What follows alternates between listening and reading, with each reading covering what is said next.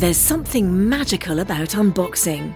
When you unbox BritBox, you uncover a world of British entertainment. Stream the UK's most brilliant series, including new and upcoming seasons of Shetland, Father Brown, and Death in Paradise. Plus, new originals like Payback, Irvine Welsh's Crime, and Archie, the story of Hollywood's greatest leading man, Cary Grant.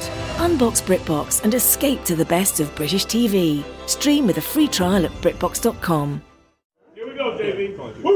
Who they? Who they? Say gonna beat the Bengals? Who they? Who they? Who they say gonna beat the Bengals? Nobody.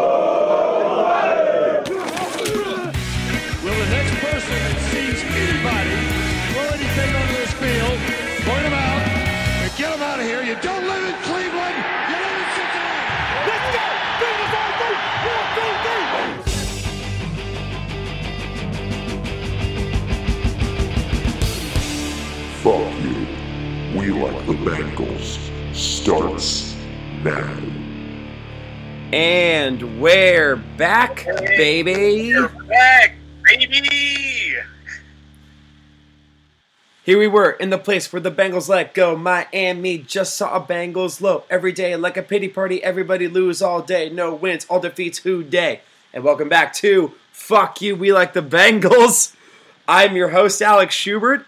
Um, Lloyd's still in the IR, uh, so sitting in for Lloyd is a listener and guest and host of Craft Brewed Sports. Hey, Schubert, it's Mike Berlon. Hey, man. Thanks It's for having me on the show, man. This is, uh, first of all, congrats on that fantastic rapping. That was well That was fun, dude. I don't rap all that Also- often. you hide it well. The one song, uh, so I ran karaoke for a while at Uncle Woody's in Clifton. I, I, you, like, I don't know how much you're a Cincinnati. You, I, you're more of a Xavier guy, right? yeah, yeah, I didn't hang out down in Clifton too much. So Uncle Woody's was the the freshman bar down there, and I ran karaoke there for a while. And the one rap song I learned down there was um, "Crazy Rap" by Afroman. That's the one song I like practice my rapping the most. I can Good choice. That's a good. That's a good one to rap to, though, because there's there's no words that are going to trip you up too much in that one. You can you can belt it all out, and man, uh, slow enough that you can you can keep up the pace. It's He's pretty much like any Will Smith song. crazy- Yeah. It really is. It's like any Will Smith song. It's like, oh, I can do this. I can do the Fresh Prince of Bel Air theme song. there's a few rappers that like it's like all right i can i can get in with this flow. And then there's some dudes that i'm just like this is a listen only rapper. Like this is a guy that i will never be able to rap along to. Eminem is like, to me, is like definitely up there. yeah oh definitely. Uh, eminem is, is one of them uh, I, I i mean here's the thing about rap. I'm kind of stuck in like my end of high school days when it comes to rap like i stopped listening to rap after after high school When did so you like graduate? i didn't get past, uh 03 Okay, I was 03. okay, that So, was like, a fun was era of rap. It was a really good time. 106 in Park was like really big. and Yeah, uh, dude. before Bow Wow, before Bow Wow was hosting 106 in Park, like I loved. That's when I got down, and uh, you know there was guys like Twista. And Twista was one of my like, favorites." no way I- Yeah, But but that's a dude that it was just like I'm turning this on and I'm never singing along to this song. Ludacris. never keep. Luda, yeah, that's a good call. Luda Luda's a was like good middle school. From Luda was like middle school. Like yeah, I think Moneymaker was a popular song when he was out. When I was in middle school. Bro, you're making me feel so old right now. yeah, dude. I, it's fine. We're. It's weird. It's weird getting older, man. Because like I'm in, like I'm a part of the the craft brewed sports like Facebook group and shit. I wanted to bring this up because that's like a cool community of dudes, man. Oh, thanks, man. Yeah, it's a lot of fun. We decided to just do a Facebook group for like people who listen to the show and uh, want to bullshit in between episodes. And uh, there's so many, like, man, so many memes. Like people just drop memes constantly in there. But there is like decent sports discussion that goes on too. But you Yeah. got to dig through all the other bullshit to find it. Yeah. it's mainly just people talking shit to each other for like no reason whatsoever. Oh, well, yeah. Sports fans notably talk shit. That's what they do. but it goes above and beyond in that group, man. It gets brutal in there. I put like I posted a, a Tyreek Hill joke that I thought should have gotten more love on Twitter. Then I turned I turned off my phone for two hours, and then just a shit show erupted. I was like, I turn away for two seconds. Was that when uh, drunk Robert Taylor got uh, got in his feelings about people making fun of Tyreek Hill? Exactly, dude. I was like, what the? I mean, I was just making light of it. Like, I'll make light of the Bengals any day of the week. yeah, there's people. That's one of my favorite things about like. I hate social media. If it wasn't for Craft Brewed Sports, I would not be on social media whatsoever. I hate everything about it. I think it's a complete cesspool. I think It it is. It's an addiction, and it sucks. Yeah, but uh, moderating a Facebook group is some of the most entertaining shit I've ever done in my entire life because people get in their feelings so like they're they're the ones that are like, no, don't say this is you're like you you can joke about anything. I could do it, what what are you talking about? I'm I'm gonna talk shit. This is what I do, and then they get in their feelings and they go and flame out, and it is so goddamn funny to watch. I love watching people just lose their minds over ridiculous jokes on the internet, dude. It's it's insane. Yes. And if you had to if you had to bet on how quickly people would lose their minds, is there like a website you would go to or or like any place where you could just like make a bet on that? Uh, I probably go to bet online. Dude, you do I don't know listen. You do listen to this shit, man. Holy shit. I told you, bro. I got you. you make me so happy. The wait Plug is life. the what? Plug life, man. Yes, You gotta live that plug it. Oh man, that made me so happy. Because the wait is finally over. Football is in full effect with many teams strutting their stuff. You might not be at a game this year, but you can still be in on the action at Bet Online. Bet Online is going the extra mile to make sure you can get in on everything imaginable this season. From game spreads and totals to team, player, and coaching props, Bet Online gives you more options to wager than any place online. Head to BetOnline today and use promo code ARMCHAIR to take advantage of all the great sign up bonuses. BetOnline, your online sportsbook experts. That was the the read, uh, dude. So you and you and I, uh, this isn't the first podcast we've done together. Yeah, man, you actually uh, stepped up big time. My uh, my co-host on Craft Brewed Sports, Scott Kaiser, uh, who I've been doing the show with for like five years. He had his uh, wedding anniversary and he wasn't able to, to do the show, so I, I went to the bullpen and I called in Big Baby Shoobs. Oh, thank you. Shoobs came in, and I was like, uh, I mean, and we had talked about it for like a long time. We talked about like doing some some home and homes. Uh, Yes. I think it was actually back at the Bengals game. Yeah, we ran When, into each uh, other. Bengals and Jags. I remember that. Yeah, we were in the Miller Lite party deck. Uh, I- I got to go with, tickets, and um, then you- Yeah, I got to go with my. Uh, I work at a bar up at UD, and a bunch of the bartenders up there, they just had uh, party deck tickets. I'm like, fuck yeah, I'm in. Which, by the way, there is Hey, it's Kaley Cuoco for Priceline. Ready to go to your happy place for a happy price? Well, why didn't you say so? Just download the Priceline app right now and save up to 60% on hotels. So, whether it's Cousin Kevin's Kazoo concert in Kansas City, go Kevin, or Becky's Bachelorette Bash in Bermuda, you never have to miss a trip ever again. So, download the Priceline app today. Your savings are waiting. Go to your happy place for a happy price. Go to your happy price, Priceline. Professional welder Shayna Ford used VR training developed by ForgeFX to hone her skills as a welder. The more time that you spend practicing it, that's what separates a good welder from a great welder. VR training can help students like Shayna repeatedly practice specific skills. Virtual reality definitely helps because the more muscle memory that you have, the smoother your weld is. Explore more stories like Shayna's at meta.com slash metaverse impact.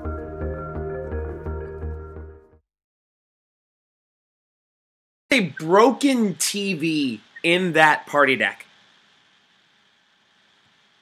Are you serious? Like the like the screen is legitimately like someone threw something at it.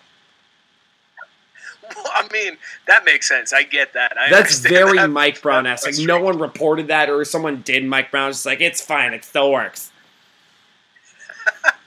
He's like, how many other TVs are there? Six. Great. We don't need to fix that one. There's a giant scoreboard. I can get away with a 40 inch plasma. Mike Brown took like the old TV and put it on top of the broken TV, like you see in like the poor people's houses. Like me growing up, where, like the big TV was broken, so you put the little TV on top of it. And it was like that's your TV now. The TV is a TV stand, and this is what you watch now. Yes. So the episode, anyway, the episode that we did of Craft Brewed Sports, we got to interview a very, very notable figure. Yeah. Who was it? Remind me. Yeah. Uh, we got to interview Joey Chestnut, man. Dude, The- that was so goddamn League- cool, man. I remember, like you, you were afraid that I was bumping you because, like, I sent you a message and I was like, "Hey, by the way, um, I just landed Joey Chestnut to do, do the show," and you were like, "Oh yeah, don't worry about it, totally." And I was like, "No, no, no, I want you to be on there to help interview him." And you're like, "I get to talk to Chestnut? Holy shit, man!" I know! freaked out. That was Oh my god, that ruled, man. And we got like the thing with Chestnut, he was super laid back, he was cool, he didn't he was willing to answer everything.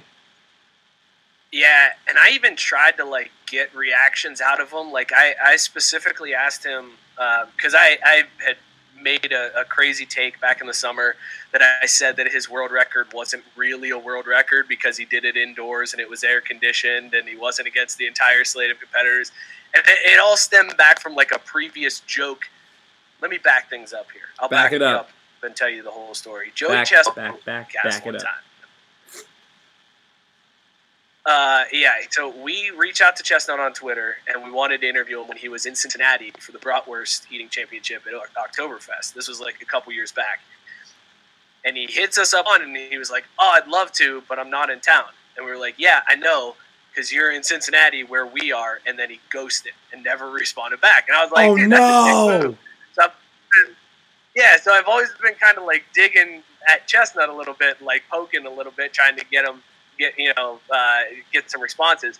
So then he finally agreed to do the show, and I had to come up with this crazy take, uh, and it, it was something I had done because he had blown us off, and I, I flat out asked him, I'm like, "Do you think it's a real record?" And he laughed. I've never like that dude was so uh, side. He was like shook by that question. He's like, "Is that seriously what you're asking me? I thought you were going to ask if I could eat more. You're asking if it's a legit record." Like I, I think, I think that's when we made a fan out of Joey Chestnut. Dude, he rules. He's such a cool dude, man. He was. Uh, you're right though. He answered everything we asked him. That dude was a great guest. Dude, he a was. fantastic. Like I asked I remember I asked him about Kobayashi. I thought I felt like he would like take it personally. It was like, man, Kobayashi, that's like a hot that's like the hot rivalry in competitive eating. It's Kobayashi versus Chestnut. And he was like like kind of willing to answer it. I feel bad because when he said that Kobayashi had like blocked him on social media, he like legitimately felt bad. And like we lost our minds. And he's like, no, I, I want to be friends with them. I want like things to be good. But we're just out there laughing our asses off.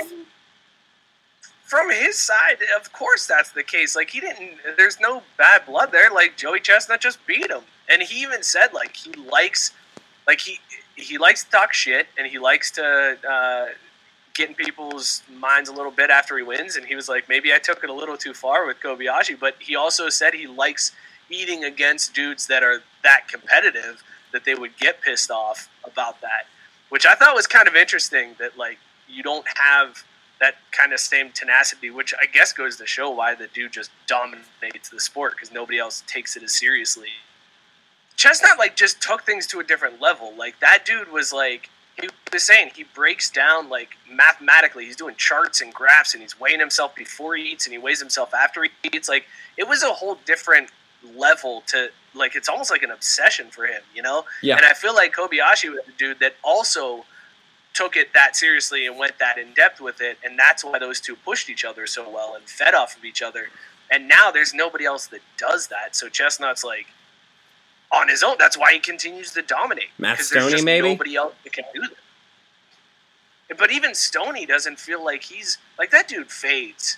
I made the mistake of betting Matt Stonie one time. I bet on Matt Stonie one time, and man, did that backfire because I think Chestnut beat him by like 25 that year. I was like, I will never bet on Matt Stonie again.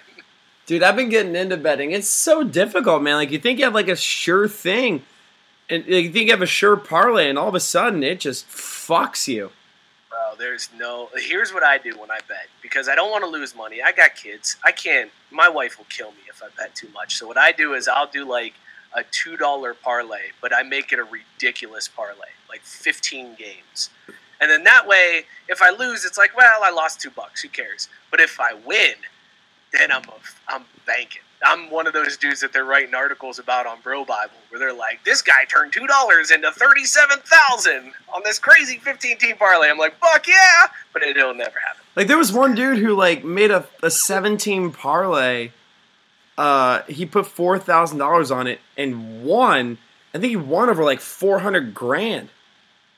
See, that's what kills me. If you can put four thousand on a parlay, then you can lose four thousand dollars. That's that's what kills me, man. Like I'm looking to win like fifteen bucks.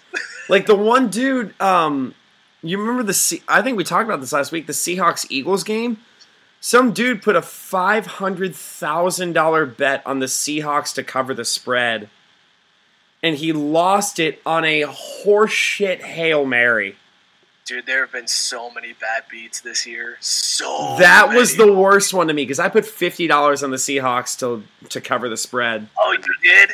Yes. Oh man. Well, there was. I mean, there that uh, was that the same week that uh, Chubb like just went out of bounds at the one yard line. And No, that was um, that was against the Texans, and that was the week prior, I believe.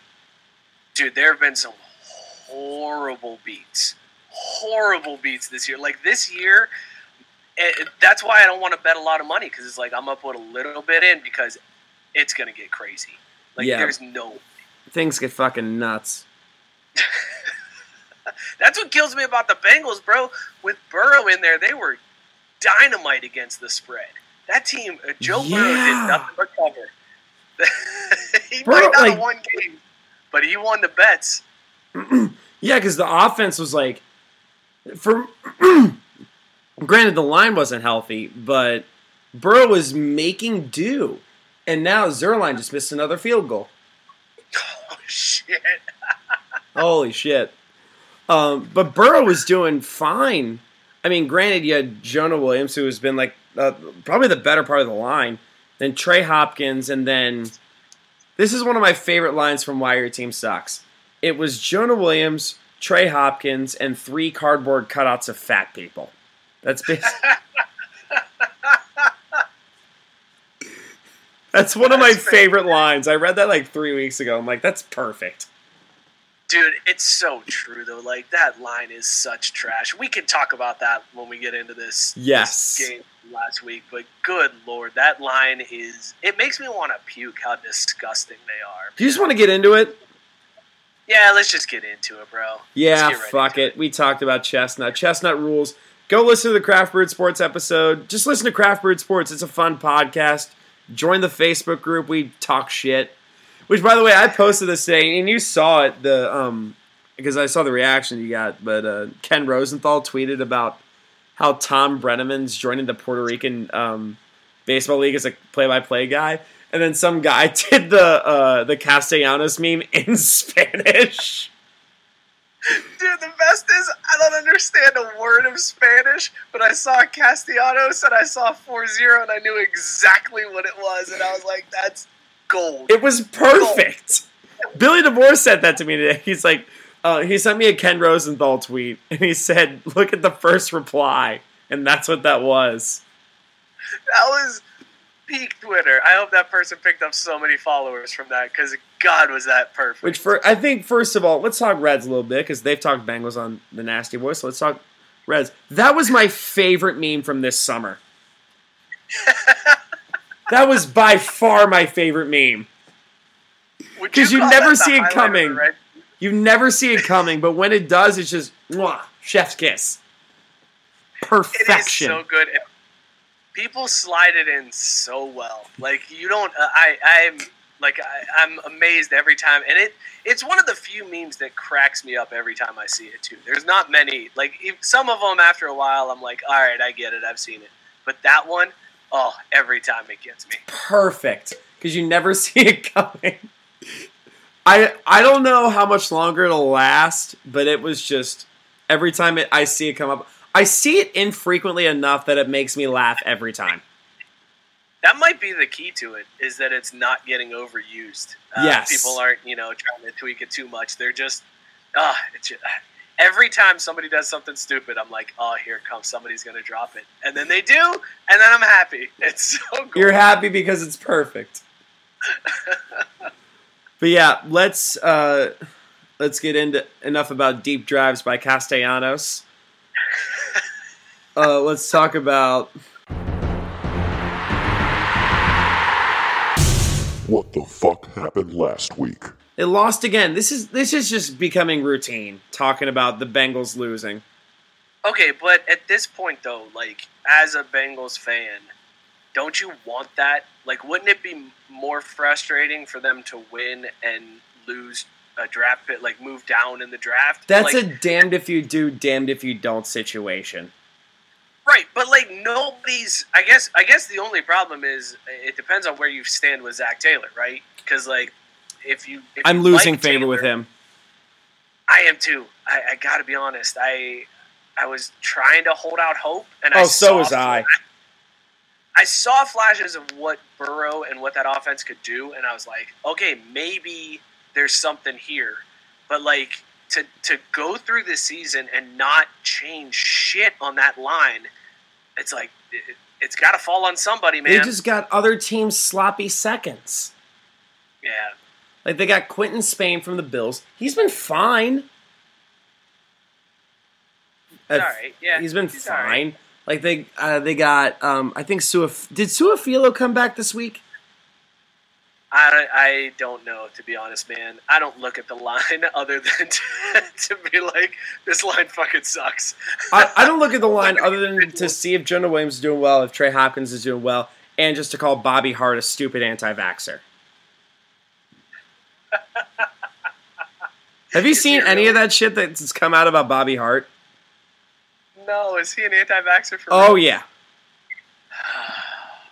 dude. Some of his views are fucking insane. I'll send you the links later, but it's it's not good. He's too. Nah, that's great to hear. Just when That's I thought Bobby Hart could suck more, just when I thought Bobby Hart couldn't suck more, he does. Oh man, yeah, dude. Though this was okay. So let me ask you this: Yeah. You're the you do this show. You're the hardcore Bengals fan. How intently are you watching the Bengals right now as they're just sort of punching the clock till the end of the season? I am paying attention more to fantasy score. Like I watch the Bengals, but it's like my focus is like shifted mainly to my fantasy scores. Yeah, Like I'm like sense. I'm like 50% Bengals game, 50% fantasy scores cuz I'm in first place in both of my leagues right now. wow, humble brag right there. A little bit of a humble brag. Coppin am first place in both of my leagues. You know, whatever. It's just the thing that I do. I just, I just, I'm just in first place, so I keep an eye on it. I mean when you have Dalvin Cook and Davante Adams on the same team Mm, that'll do it. and Young Ho. Oh shit. Young Ho has been. I have Young Ho on both my teams. I'm going to say Young Ho, even though I know it's Young Way. Young Yeah, Ho is just so much fun to say. Yeah, absolutely. See, I'm at the point now. Like I was watching when when Burrow was there and was healthy. I was making it a point to watch the games. Yeah. Now I'm in like dad mode watching football, where somebody else has control of the TV. I have to like catch things here and there, like switching the channel at commercials, and then like catching up afterwards. Like it's some bullshit where it's like the Bengals are losing out to Blippy. That's where I'm at in my house right now. Because you're you've got kids right now, so you're probably watching cartoons and football Yeah, at the same time. I got a four-year-old and a two-year-old. So normally the two-year-old's napping uh, during the game. If it's like a one o'clock game, that's golden because that's like prime nap time. The four o'clock games kind of suck. The four four twenty-five games because that's when he's waking up from his nap. So then I have both of them fighting, and I, you know, I have to go referee shit. But man, Yeah. That's what that's it kills me now. Like I, I never wanted to be that guy. I loved being able to sit down and watch football, and now I'm pulled in so many different directions that it's like I'm kind of watching, but at least now I don't feel guilty about it. You know? Are you a? Uh, is your wife a football fan? No, she hates it. She's a baseball fan. She hates football. Yeah, that's Billy's wife, Alicia, because Alicia hates football, but she like works for Bob Castellini. Oh shit! I didn't know that. Yeah, she's like a secretary for him. It's pretty. It's pretty dope. Alicia, Damn. Billy DeBoer's wife, friend of uh, friend of the pod. Had to reference that. It's always fun to say friend of the pod. He's just my friend. I've known him for fucking I, nine years. I was gonna say like the dude's just like a good friend. Like He's one of my best friends. We've both known Billy for years. Ah, friend of the pod. The best.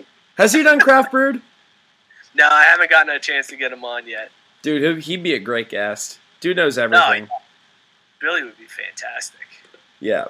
So a little bit about this game because um, I mean, at this point, the Bengals games have just been like extremely uneventful, but like this game was eventful for like all the wrong reasons. like It was, it was a shit show. Man. it was a, it was a mess. Like so, Brandon Allen final stats: eleven of nineteen for 153 yards, a touchdown, and an interception.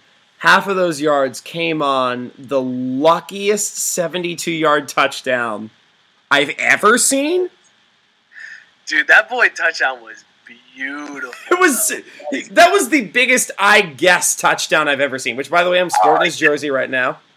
Yeah, that was such a it was such a yak touchdown. Like that's what killed me was it was like 72 yard touchdown, but it was also like an 11 yard out route. Yes, it was an out route. It was an out route to Boyd, and it just like no one ended up being near him. So he's just like, "All right, I guess I'll take this to the house." But see, like that was that's the type of shit though that like I get excited about when I see because I'm like, all right, this team isn't complete dog shit. Like they're not terrible, and then the rest of the game happens, and I'm like, oh yeah, they are. yes, it's like nothing happened after that. It was just Well, I, I mean, I think, and, and personally, I feel like the turning point was when Boyd got ejected. oh, Because, like, hundred percent. Like you think about that ejection. It first of all, it backs him up 15. Which can I ask? How was there not offsetting penalties on that one, and they just threw the flag on Boyd? Because both of them threw punches at that point. Yes, Like, and because clearly they did. They both got thrown out of the game. yes, But Boyd's the only one that's flagged. I don't understand how that happens. I don't understand how it's only 15. It should have been offsetting, and you kick the field goal from there. But that, dude, so that backs him up 15, and then And- that becomes a six and point beefy swing. kicker missed. God damn beefy kicker. Uh, Drew Magary called him beefy kicker once, and I've called him beefy kicker ever since.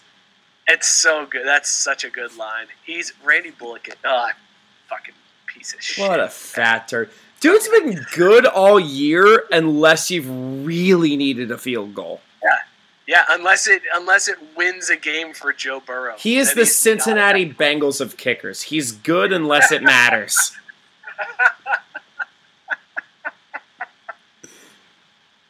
like that kick, like the kick against the Chargers, for example. I'm like, I literally, I was in uh, the establishment in Hyde Park. It's a, it's a cool place.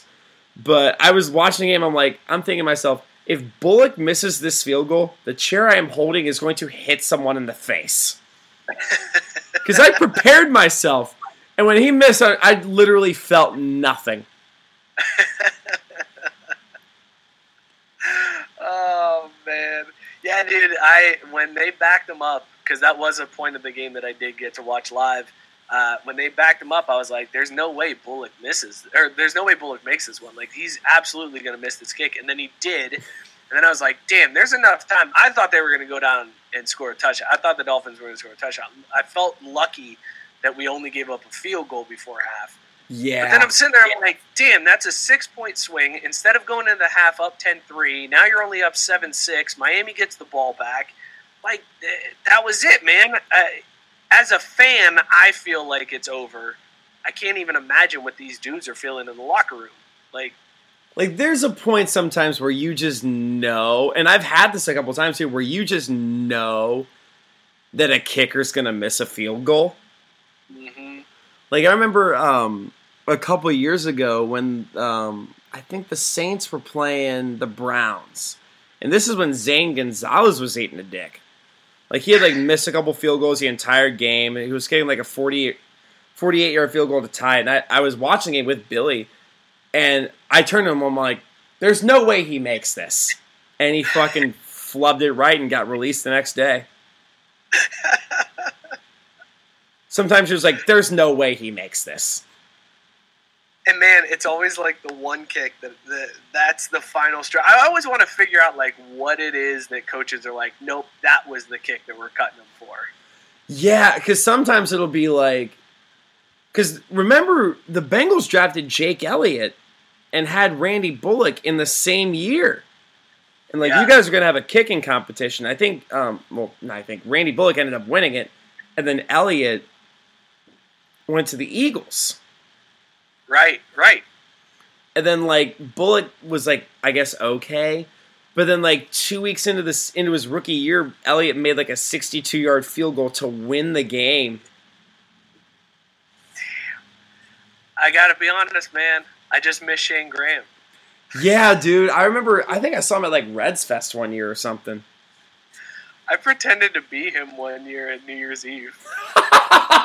Dude, you have the look. Yeah, I was at uh, I was at Allyn's Cafe down in Columbia, Tusculum, and uh, some girl was hammered, and she came up to me, and I'm standing there with my my wife now. She, at the time, she was my girlfriend, uh, but this girl came up to me. She was like, "Oh my god, I love you." I looked at my wife like, "I don't know who this is. Don't get mad. I don't know what's happening." But this girl was like, uh, "Oh my god, can I get your autograph?"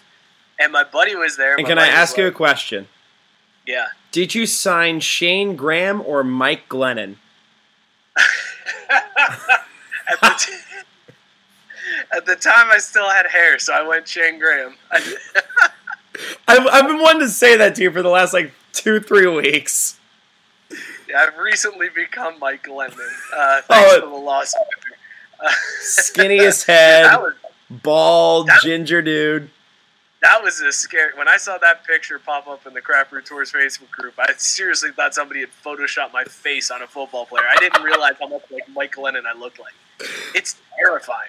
Yes. Uh, but yeah, this drunk girl thought I was Shayne Graham, and she asked for my autograph. She asked for a picture, and I was like, "Sure, let's do it." You just fooled a lady into thinking you're Shayne Graham. That Yeah, fucking rules, like- man. Five eight, like I'm like, I'm not Shayne Graham. All right, cool, yeah, yeah, that's me. I'm Shayne That's like three inches taller than the average kicker. but I think so. Let's talk.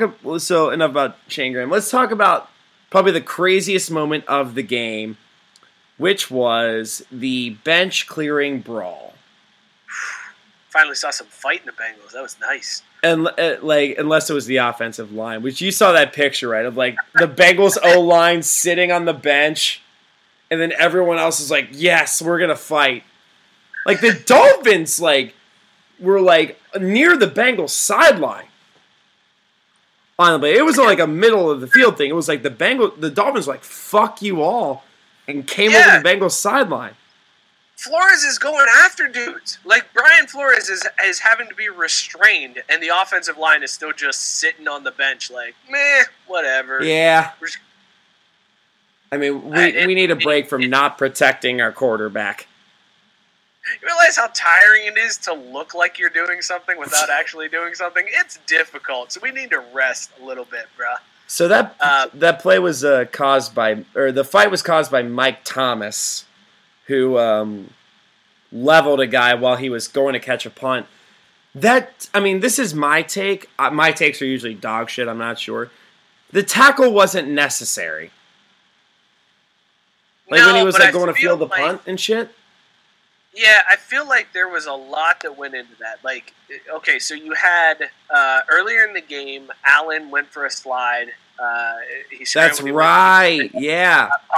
So that already people are like, you know, ears are up. People are kind of pissed, right? Unless you're the offensive line. And plus the Boyd ejection, which was caused by a late hit. There was the Boyd ejection. Then you had uh, uh, an earlier play where the punt returner for Miami got lit up. I don't think it was Thomas that lit him up, but somebody lit him up, and it wasn't interference, but they called an unsportsmanlike conduct or, or you know personal foul. I'm like, all I guess it was leading with the I don't know whatever the bullshit reason was they gave for it, but there was an earlier time when the punt returner got lit up. So you've got chippiness throughout the whole game. Yeah. So yeah, Mike Thomas shouldn't come in like he did, but I get it. Yeah. I understand why you're you're coming in hot like that. And then, you know, you deal with the consequences. Yep, and and it was uh DeVante Parker got ejected. Did Thomas get ejected? Uh, I don't know if Thomas got ejected. I I do remember laughing hysterically at the referee trying to sort it all out. And explain that was it was the most confused a referee has been in a long time. Um, where he was like, uh, "There's uh, personal fouls and also." Uh, disqualified and number 36 disqualified like he was just rattling numbers he had no idea who was kicking out of the game Yeah, I th- so I have the list. It was uh, Tyler Boyd earlier in the game, Xavier Howard, DeVante Parker. Um, I think uh, looks like Shawn Williams uh, had a violent shove to the head. Receiver Mack Hollins came to the, ven- the defense of Parker, throwing some hands as well. Shawn Williams, DeVante Parker, and Mack Hollins were all ejected from the game, as well as Tyler Boyd and Xavier Howard. Wow. That was just a dude. That was a mess of a game overall. Like, cause you, I, ex, I, I said this to, to Billy. We were texting her in the game. I ex, kind of expect a mess of a game from Zac Taylor and Brandon Allen, but not Brian Flores and Tua Tagovailoa. Yeah, that was. Uh, it was actually kind of surprising that they got like into their heads a little bit, right? Like the Yeah. Dolphins didn't look great. No, they didn't. Not at all. Um, although, I mean, Tua did end up throwing for like close to 300 yards, so I guess he, he Yeah. ended up. And Myles right. Gaskin had like near hundred rush yards. Yeah, they. It was like it was one of those weird games where they just did everything between the 20s, you know, and like Yeah. couldn't, couldn't get it done. But I just, uh, it, it it was a weird game where it gave me hope. Where I was like, actually, Allen didn't seem terrible. You know what I mean? Like the Well- dude is serviceable. He's a game manager. Sure, and that's fine. I mean, look at what a game manager does. Sometimes it takes San Francisco to the Super Bowl last year. Yeah, do you see the stat about Jimmy G and Joe Burrow? I'll, I'll say this stat. Joe Burrow threw more more passes in week two than Jimmy Garoppolo did during the entire 49ers playoff run last year. That's amazing. It was insane. Because you don't need to, because in the championship game, Raheem Mostert was just a fucking Greyhound bust the entire game. Yeah, it also uh, speaks to uh, our coaching staff that they're like, well, Burrow's all we got, so we're just going to have him throw the ball 60 times a game. Well, what it was was the Bengals were playing from down the entire game. That's true.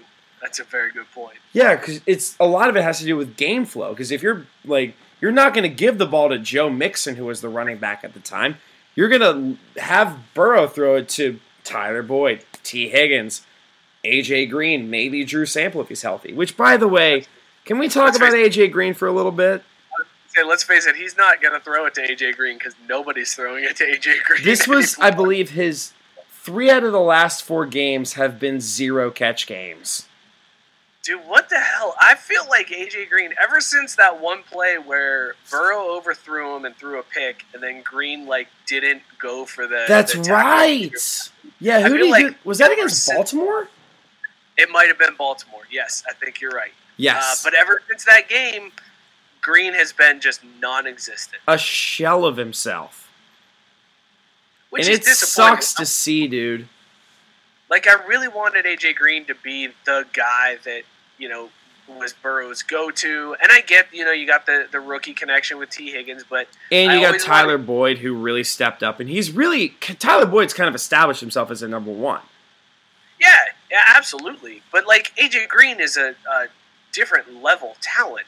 Yes. You know what I mean? That dude's uh, insane. So even to give, and I know I'm talking hypotheticals like Joe Burrow is still playing, uh, but like to give a guy, a rookie quarterback, those type of weapons is insane. But then AJ Green just shits the bed and disappears, and it's like, all right, well, I guess he's gone. Like, what do we do? because Like, you had a couple game you had a couple games where AJ Green was like getting eight receptions, nine receptions, like oh shit, the old AJ Green is back. Then all of a sudden, complete drop off. Yeah, just gone. Which makes me really pissed that they didn't trade him at the end of last year when they could have. I'm a big loyalty guy with like you. I wanted AJ Green to retire a Bengal. I wanted Gino to retire a Bengal. I wanted Dunlap to retire a Bengal. Dunlap clearly not going to happen. But I I get it now. I totally get it now, especially after seeing Green shit the bed. Uh, Dunlap shit the bed. Then he goes to Seattle and fucking crushes. Yeah, dude, it's all it. It's a business, man. Like, as fans, we need to realize that, and it's not just like Bengals. It's it's every sports fan. They need to realize, like, at the end of the day, don't get attached to these guys. It sucks, dude. It's so hard not to. Like, you're you're wearing the jersey right now, the jersey T-shirt. Like, that's uh, like at the end of the day, it's dollars, man. It comes down to dollars, and and they're they're gonna move people when they have to, and Yeah. if Boyd's a name that they can get, you know, some some extra picks in the draft. Maybe they do. I don't think they do it. I don't think No. Boyd. Boyd's Uh, such a centerpiece of the team.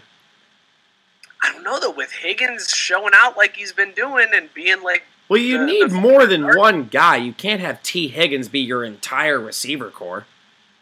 sure you can. Fuck it. It's I mean, after after bro, fuck it. He doesn't have time to go through progressions anyways.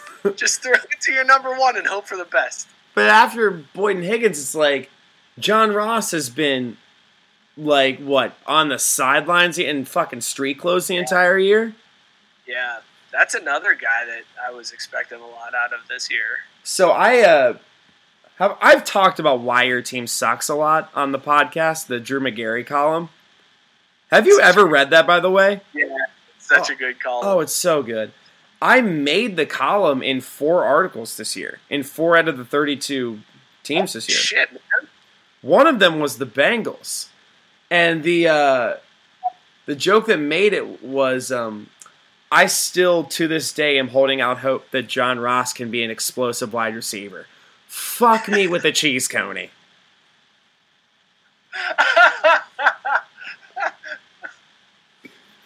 Dude, I was I literally I still thought that John Ross could be the guy. Or be a guy. Berlon's still losing his shit. Sorry, I get that's a horrible mental image right there. My alternative was fuck me with the streetcar that no one ever rides. no, good choice on the cheese coney, but damn, is that a mental picture that I'm not going to be able to get out of my head the next time I eat Skyline? This has been in someone.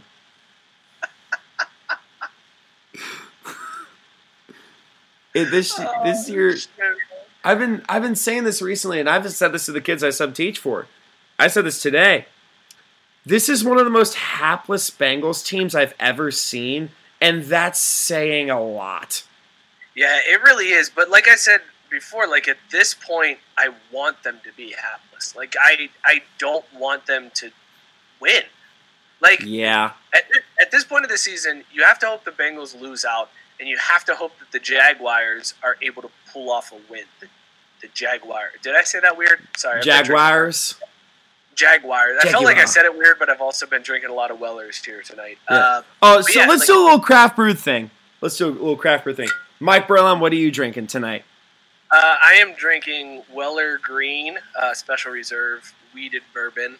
Love uh, it. Just in this bottle tonight, and it is serving me very well. Because like I drink craft beer on my podcast every week, so it, it was nice to switch it up and do something different on this show. Yeah, Lloyd always drinks um, Sailor Jerry and Coke. Literally every single week, he calls it his best friend. I'm drinking. I'm drinking a Sonder Record Hop IPA. Which is uh, that's actually what you drank on our show, right? Nailed it. Yep, I had an extra one. I didn't know they were ten bucks a piece.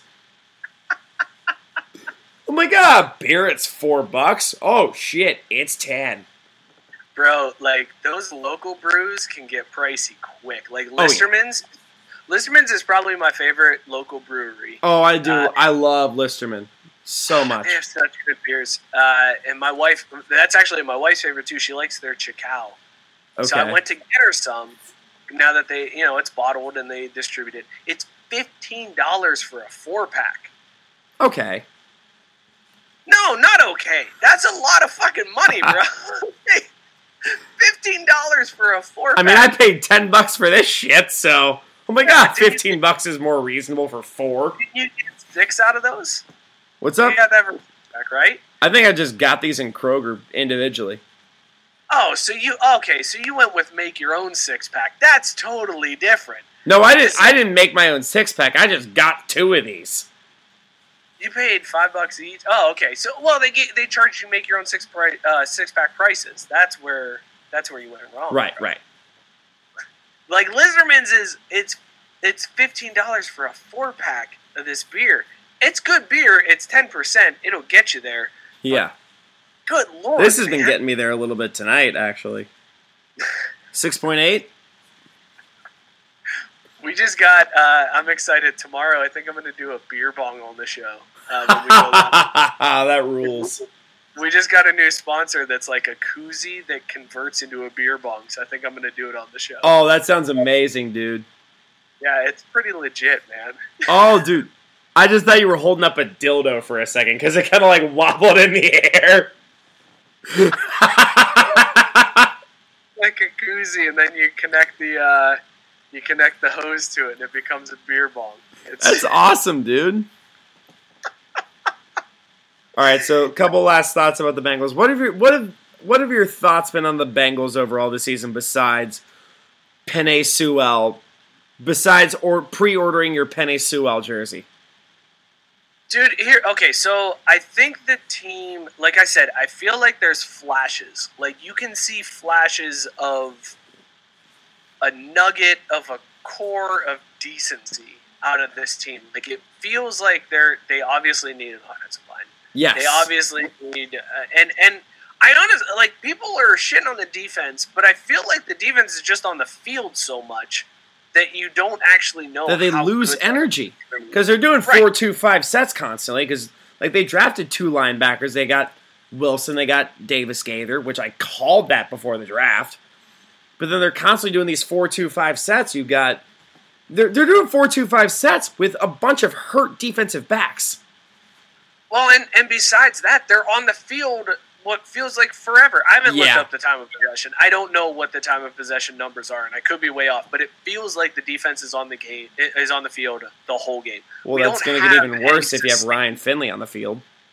Oh, Jesus Christ, Ryan Finley. Oh Ugh. Someone said this on Wire Team Sucks. I say this every time someone brings him up. Ryan Finley is the most perennial second stringer name I've ever heard.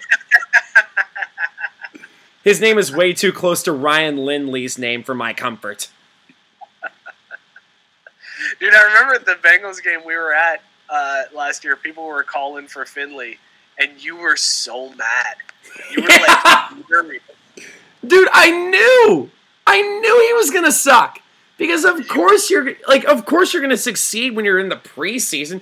I could do kinda well in the preseason. I could get three passes maybe. You were yelling at people who were like dog. They were shitting on Andy Dalton, and you were so mad. You're like, "Yeah, let's put in Finley. That's a great idea." I have never like you were. You were always so happy and like just so smiley, but you were so mad at those people. I mean, granted, was- we're about to roast Andy Dalton, and it's gonna be we're gonna have an extended conversation about that guy. Dalton. Mm. We'll get to him in a little bit. I am stoked to talk about Andy Dalton. I have a good Andy Dalton story for that. I have a couple Andy Dalton stories. You want to get into it pretty soon? I mean, yeah, if you're feeling good about it, uh, should we put a bow on this game? Like, how do you, how do you want to wrap up this this discussion about the Dolphins game? About the Dolphins game, just get ready to see more of that the rest of this season. Whether it's Allen or Finley, no one's going to throw for more than 250 yards in a game the rest of the season. Whether it's Brandon Allen, whether it's Ryan Finley, you're not going to see over you're not going to see over 250 yards in a game from a quarterback from a from a Bengals quarterback. Yeah, and I, I think fans should start to. We got to start turning into Jets fans, right? We got to start hoping for the losses. Like, yeah. 'cause- okay, so let me let's let's do this real quick before we. I'm going to add one thing to that real quickly if you don't mind. Yeah, please. It It's is show, man. it is It's next to impossible to tell a football team, "Hey, I want you to lose this week." It's not feasible to say that. So it's, you can't like like Zac Taylor's like, "Hey, what was that? Was that a completion? Don't do that again." Hey, no, no, no, no, no, no! Don't use proper footwork, you asshole! Don't ever do that again. You can't expect right. to say that. No, you're 100% right. However, what you can do is you can call back to back zero blitzes uh, when the team needs a Hail Mary to win the game. So, and then yeah, Henry you Ruggs just yeah, you can't have Henry Ruggs, a known speed guy, in a one-on-one situation. He's going Yeah. to burn you.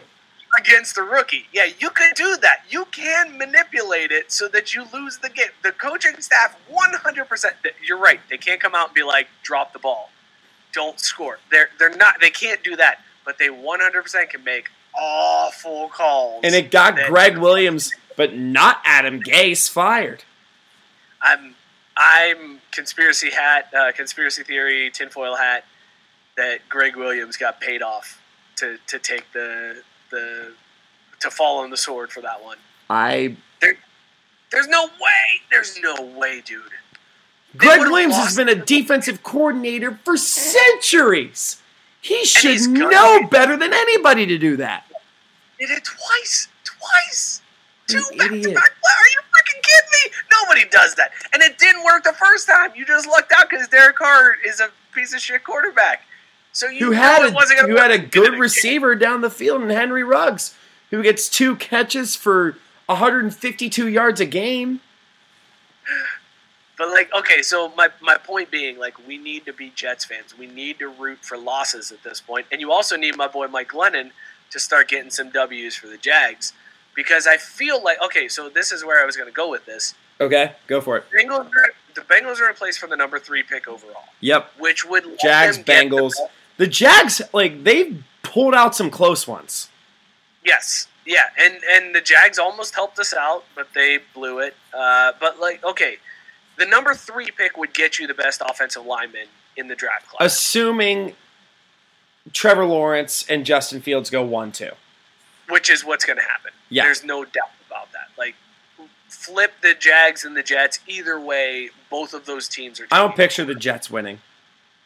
I don't either, and both of them are taking a quarterback. There's no doubt that they don't. So we're going to get the best offensive lineman at the number three pick. Yeah, But is that the way you want to go, or do you want to go up to the number two pick and then trade that pick away and get some additional capital later on in the first round, maybe some second round picks, and beef up even more? Like that's where I feel like the Bengals are at this crossroads where it's like, okay, we lose, and we potentially could get the number two pick and fill some more needs, yeah. or you're, uh, I guess, you know, number three pick and we get an offensive lineman. Yep. I mean, it's. I mean, either way, in all likelihood, Penei Sewell is going to be a Bengal come 2021. Maybe, maybe, because that's what I'm saying. What if you What if you go to number two? What if the Jags win a couple? What if my boy Mike Glennon brings in a couple dubs for the Jags, and you you drop down to number two? I say you still get Penei. somebody who needs a- Or do you trade that pick to somebody who needs a QB that's willing to spend a lot of draft capital to get Justin Fields? That's a really good question. And I don't see. I don't see. Do You think the Jags trade? No, the Jags wouldn't trade up to number two because they know the Bengals already have Joe Burrow. So they know Right. the Bengals aren't taking Justin Fields. No, but there's who else in the who else in the league needs a quarterback that could potentially trade up to get that number two pick. You know what I mean? Like the football team, the football team might try to trade up to get a yeah, they need some shit because 2019, the Bengals Bengals fans were like, they would have sucked Mike Brown's veiny penis to get Dwayne Haskins on the Bengals. I know how Bengals fans work. They want every they want they want every single Ohio State player known to man to graduate to the Bengals. Ugh, yeah, they sure do. And I knew like and I knew that Haskins was like not a good pick for the Bengals because they already had a shitty line as was. So you can't have a pocket passer behind a shitty offensive line. He's going to get killed. Right, exactly. Like there, yeah, there. Haskins would have been a disaster. Oh, and Like, he was a disaster for the football team. Yeah, that would have been if if they would have taken Haskins, that would have been basically the Bengals becoming the Browns, where Yep. they just are just adding the names to the quarterback jersey. Yep. The Bengals really haven't done that as of late because they just they got Carson Palmer, they got Andy Dalton. They didn't really need to draft like your fucking DeShone Kizers, your Johnny Manziels, your Whoa, whoa, whoa, whoa, whoa!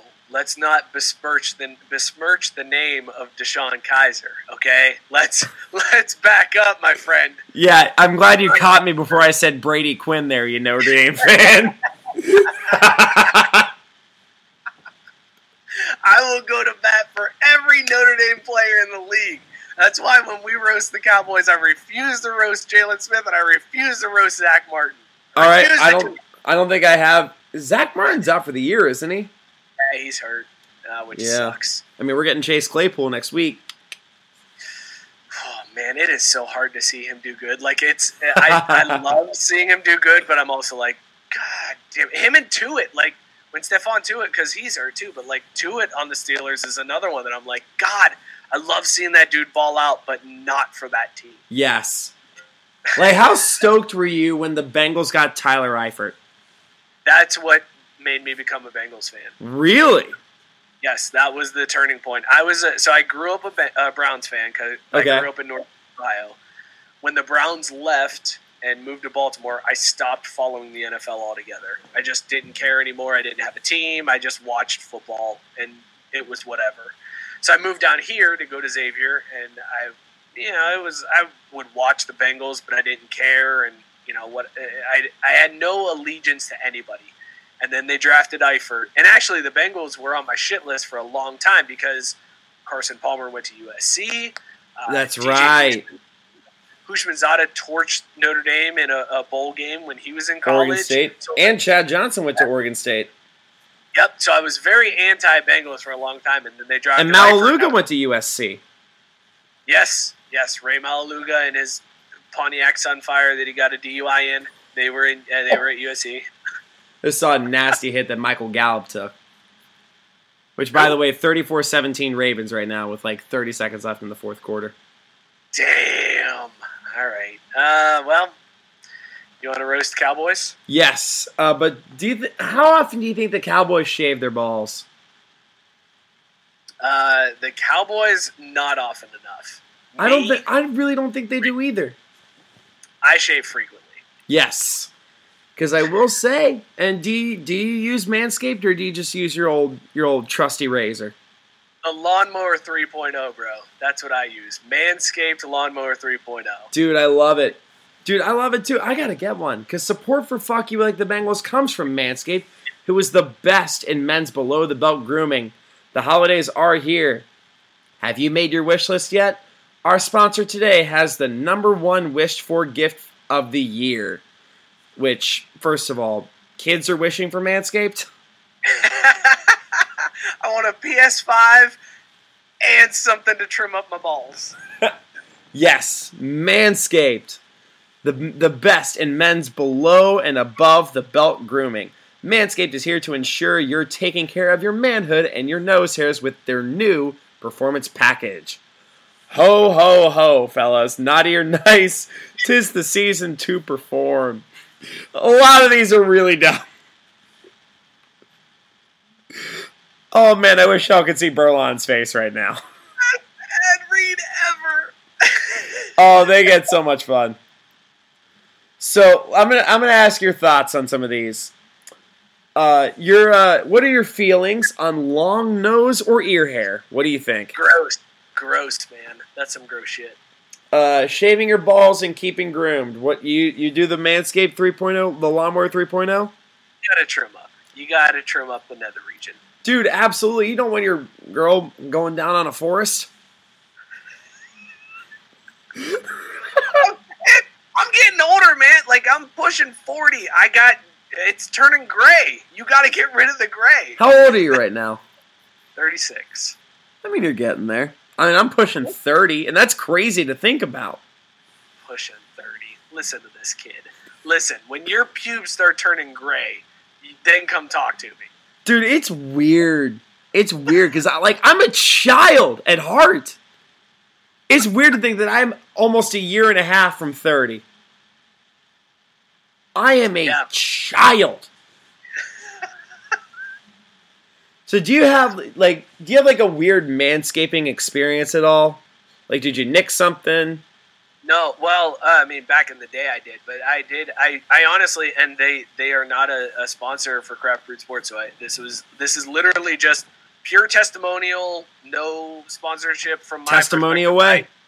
I, I did, I did purchase uh, the the Manscaped 3.0, the Lawnmower 3.0. Uh, it is, I have never cut myself with that. Uh, I've, I've also used the uh, the Crop Preserver, which is the like their little wipes, uh, and nether region is very fresh. I use that after the gym. It's fantastic. It's the way to go. Uh, I love both of those products, and I would recommend them highly to anybody.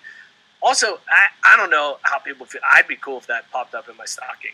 If Santa popped up with that, I'd be like, all right, thanks, man. Dude. Because you are in luck. Dude, Berlon, you're in luck. Because the Manscaped Performance Package is the ultimate men's hygiene bundle and makes for the perfect gift. Imagine opening an attractive box that says your balls will thank you with the most sought after gadgets and scents a person could find. Included in this new package is the Weed Whacker ear and nose hair trimmer, which is waterproof and uses a 9,000 RPM motor powered 360 degree rotary dual blade system. That is a lot of words. Look, guys, 79% of partners polled admitted that long nose hair is a major turnoff. Why not use the best tools for the job here? The bundle this bundle includes the Lawnmower 3.0 trimmer, the aforementioned Lawnmower 3.0 trimmer. The bre- the best the breast trimmer. Wow. Um I got a hairy chest too. It's a ball trimmer. Yes. Actually, let's work on your chest. I've done that. I've, I've shaved my chest with that. So Yes. Uh, the Lawnmower 3.0 trimmer, the best trimmer on the market for your balls, butt, and body. The dads can't stop talking about this. Oh, this is a weird line. The dads can't stop talking about this. The teens secretly buy this, and the women will love you for it. I love these ad reads, man. These might be funnier than my burns. Oh shit, that's amazing. Um, tis the season to manscape, so get yourself, your dad, your brother, and friends the best gift of all the Manscaped Performance Package. Let's not forget the famous liquid formulations the Crop Preserver Ball Deodorant and Crop Reviver Ball Toner to maximize your ball hygiene routine. Get the Performance Package now to receive their two free gifts the Manscaped Boxers and the Shed Travel Bag. The Performance Package is the best value that Manscaped has to offer and is hot off the shelves. Get 20% off and free shipping with the code ARMCHAIR at manscaped.com. Oh boy. Thank you, Manscaped, for making our holes looking sexy. For making our holes look sexy. Oh, Berlon is losing his mind right now. Did they seriously make you say thank you for making our holes look sexy? I mean, it's right here. Hold on. That's a legit thing they made you say. They actually made you say that. Yeah, look at that last line right there. Thank you for making our holes look sexy. That's amazing. We had um, Lloyd's daughter Lily, who was a minor at the time last year, read the ads. and the entire room was just red faced laughing. Yeah, that's awkward, man. That's Oh no, awkward. no! I was losing my mind. It's the it was the one of the funniest things I've ever seen. So real quickly, get twenty percent off and free shipping with the code Armchair at Manscaped.com. That's twenty percent off with free shipping at Manscaped.com, and use the code Armchair. What are you waiting for? Go whack your weeds and make Santa proud. Oh, that was so much fun. And Oh shit! All I know is I gotta step up my ad read game on Craft Brewed Sports because my ad reads are not that fun. That's amazing. I mean, uh, we don't make these fun. Ma- like Manscaped just makes them fun for us, and it's the shit, dude. They say go whack your weeds. Go whack your weeds. And if you had to bet on how many times you'd laugh during a Manscaped ad routine, is there like a website you would go to? I go to BetOnline, bruh. Always. Football is in full effect with many teams strutting their stuff. You might not be at a game this year, but you can still be in on the action at BetOnline. Bet Online is going the extra mile to make sure you can get in on everything imaginable this season, from game spreads and totals to team, player, and coaching props. BetOnline gives you more options to wager than any place online, like at the final for the Ravens Cowboys game, which was 34 to 17. Head to BetOnline today. Head, on, head to BetOnline today and use promo code Armchair to take advantages of all the great sign-up bonuses. BetOnline, your online sportsbook experts. Berlon, $2 parlay. Two dollar parlays. That's the way to go. do it. Which Berlon, are you ready to take down America's team? Oh, I'm so ready for this. Yes. Oh, I'm so ready, Shoobs. Yes, which by the way, I will say I just won um, 132, 127 in fantasy, so I'm officially the number one seed. Let's fucking do it. that literally just happened as uh, as the as the final ended. But I'm excited. Let's get right to it.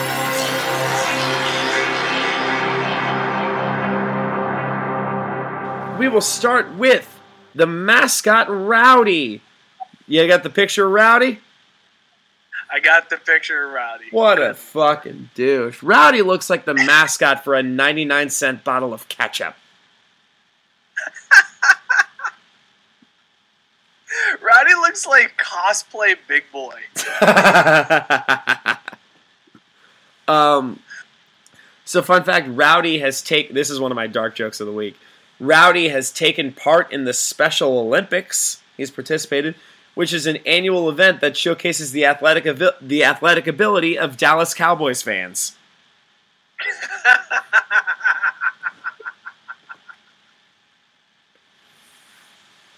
oh shit! Oh, that's a good one, man. Oh That's boy. fucking dark, but that's good. Uh, I have a feeling like I'm just drunk enough for these burns. Uh, so yeah, that's solid. Also, uh, Rowdy has thirteen thousand followers on Twitter, and I've never been more ashamed in my life because I have seven hundred and fifteen. I'm losing by twelve thousand two hundred and thirty followers to a goddamn mascot. Speaking of mascots, uh, a guy I frequently, uh, sometimes will refer to as will refer to him as a TFG, which stands for this fucking guy. Dallas Cowboys owner and shit show Jerry Jones. I went in on Jerry Jones. Oh, dude, I have a couple. Um, uh, you, dude, you go first. You got a couple. Jerry Jones looks like the crypt keeper fucked everyone who has ever worn a MAGA hat. Holy shit! Uh, so I don't know if you know this, but it's been said that Jerry Jones only drinks Johnnie Walker Blue, but he drinks it out of plastic Dallas Cowboys cups. Oh my which I god! feel like I feel like that's the best example I've ever seen to advocate for socialism, because clearly this guy can't handle money. this guy okay so jerry jones has There's two thing Jer- two things Jerry Jones loves: having fuck you money and showing off the fact that he has fuck you money. Uh, he was very outspoken, uh, especially during the Colin Kaepernick kneeling, saying the Cowboys players would stand for the national anthem. Super ironic considering he was on his knees licking boots while doing it. And dude, he's gotten into some trouble too, which shouldn't be surprising. Because Jerry Jones allegedly sexually assaulted a stripper back in 2009, and there are pictures of Jones and the strippers in compromising positions, as seen on the slideshow. Uh, the stripper Jana Weckerly claims the pics, which she says she snapped on her cell phone, were taken the night of the assault, and that Jones demanded she hand over the phone's memory card so Jerry could have his son help him delete the pictures. Hey, Sean, I, I, I need help. I, I don't know. Is I thought I this is I thought this was a cellular device. Uh, did you ever watch uh, Ballers on HBO? No, I, no, I didn't. On, uh, so on Ballers, which is the Rock's show, uh, on that show, there was a Jerry Jones type character that was played by Christopher McDonald, who Okay. you may know as Shooter McGavin from uh, Happy Gilmore. Yep. So when, asked about portraying a character based on Jerry Jones in a TV show, McDonald was quoted as saying, "quote I've got good practice playing a pompous, arrogant piece of shit that everyone hates, so it was pretty easy for me." So, dude, did you see um, Jerry? Ju- Jerry, I almost said Jerry Judy. Uh, Jerry, Jerry Jones played. Uh, he paid two hundred fifty million dollars for a super yacht, which, like I said, he loves showing off that he has fuck you money. which he later spent on, um, which he which he later spent time on drafting for the twenty twenty Cowboys by himself. Did you see that? I did see that, yeah. That picture's included in the slideshow. The yacht was so expensive that it required him to drain money from his hush money fund.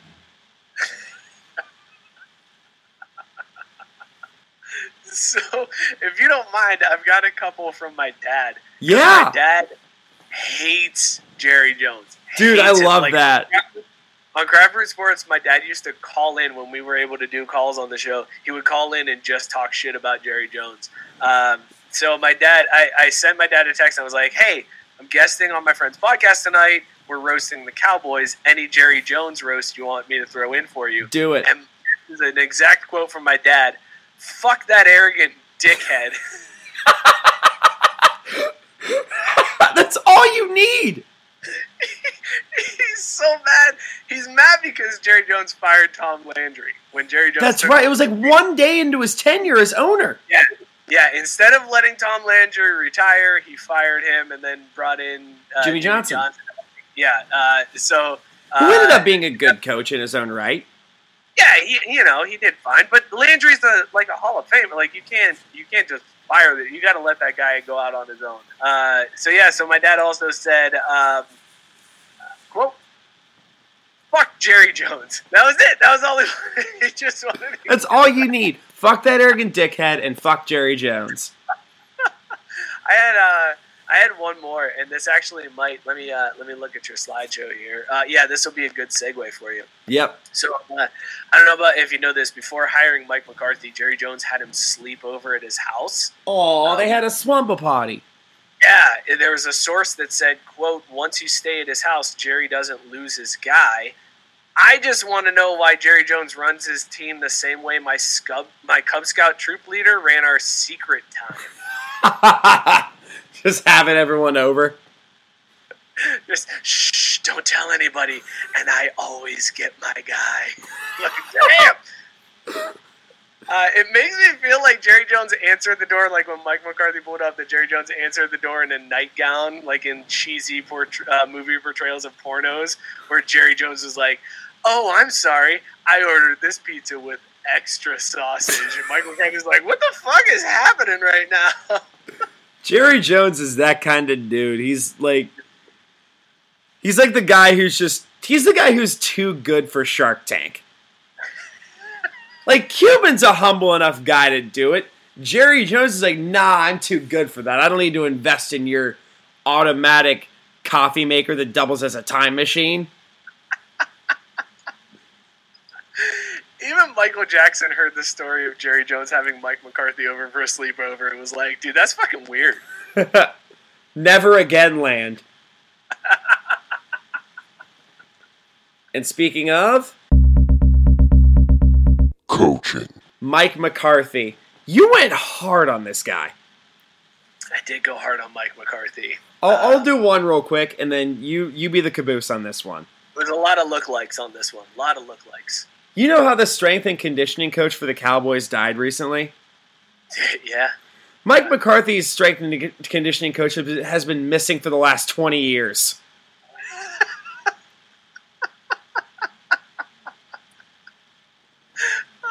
oh, that fucking fat Chris Farley's uncle looking motherfucker.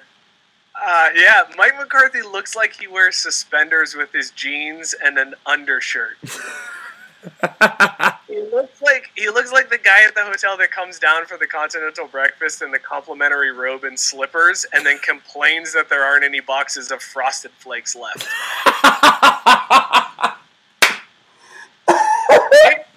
Mike McCarthy looks like he's got several pics on his phone of shits that he's taken, but he's never sent them to anybody.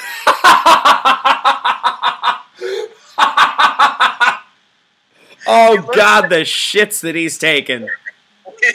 he looks like the overweight cop that catches up to the chase scene after the guy's already arrested just to kneel on his back and breathe heavily for several minutes.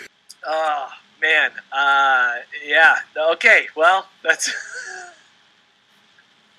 Can't go back from that. Yes. You ready to you ready to move on?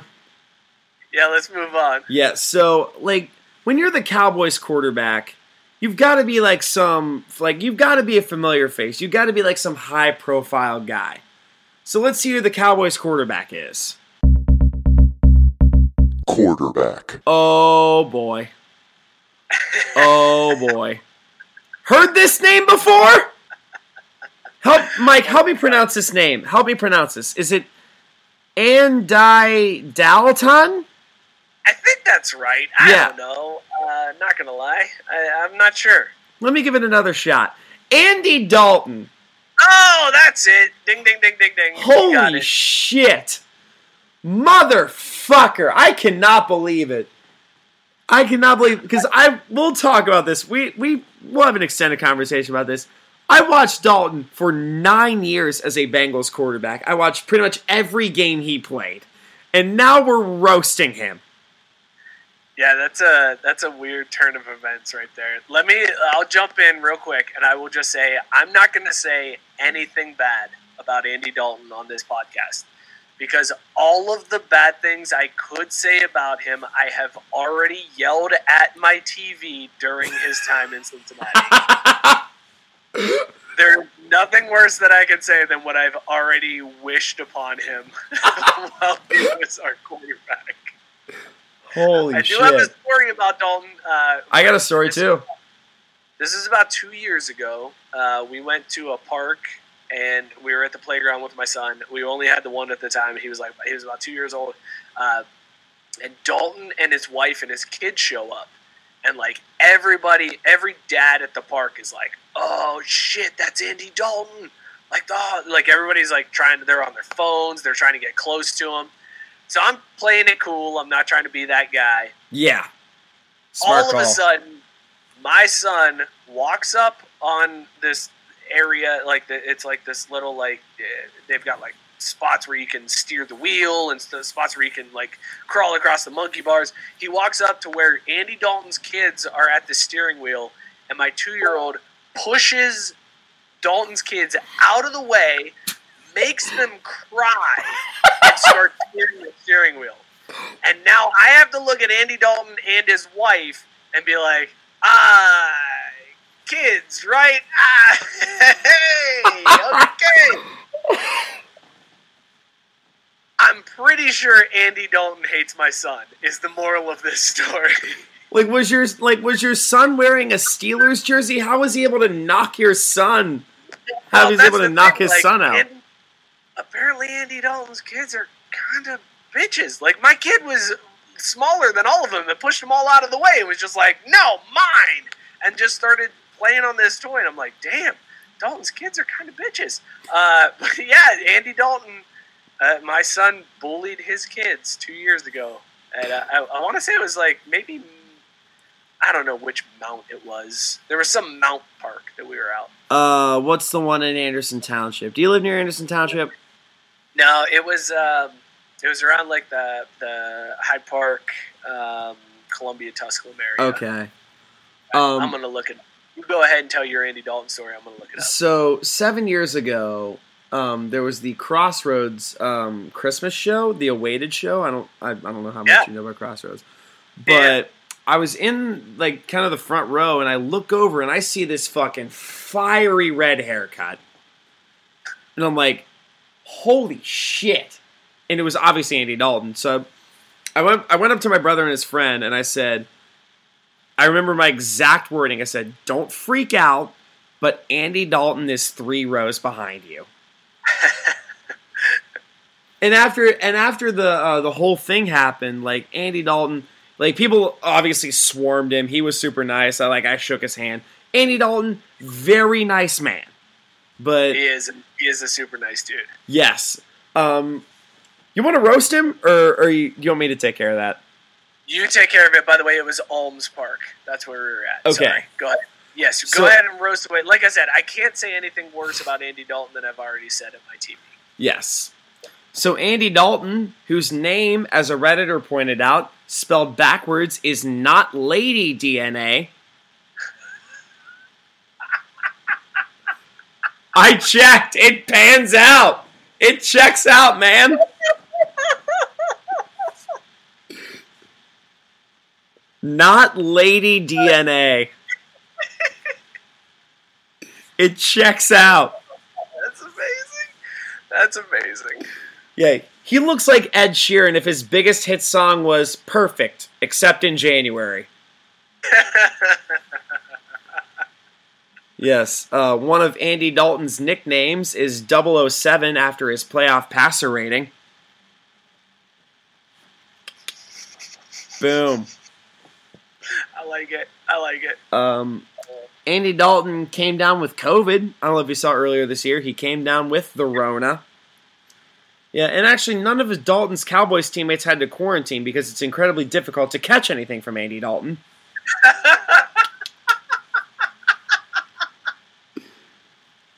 uh, I got a couple more from the archives. Um, Andy Dalton, do you know, is a three-time Pro Bowler? That's bananas to me, dude. Yes, uh, the Pro Bowl is actually perfect for Dalton because it, it allows him to showcase his greatest strength, throwing to players who play for other teams.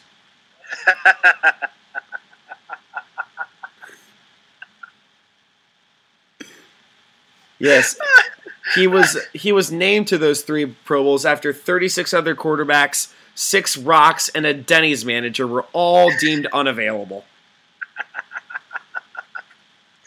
I just want to know, like, listen, as a fellow redhead, why are you rocking the look that makes you look like the bad guy from Santa Claus is coming to town? That's all I know. Like, you can't do that as a redhead. Yes. I got a. I put a. I put it on Instagram that we were roasting Andy Dalton. I got some burns in the archive. Uh, Jenny, Ali- Jenny, uh, she's a member of the Craft Brewed Sports Group. He has no soul. Pretty simple. Damn, one. harsh, Jenny. Jenny from Ohio. Jenny also just moved to Cincinnati. Yes, she just did. Moved here, so she doesn't have that same Andy Dalton hatred that we do at this point. Yes. Uh, Joe Polizzotti, comic out of New Jersey. Dalton is a big believer in God. Unfortunately, God's not a big believer in Dalton. Dalton's favorite Bible verses are Peter 5 6 and playoff TD INT 1 6.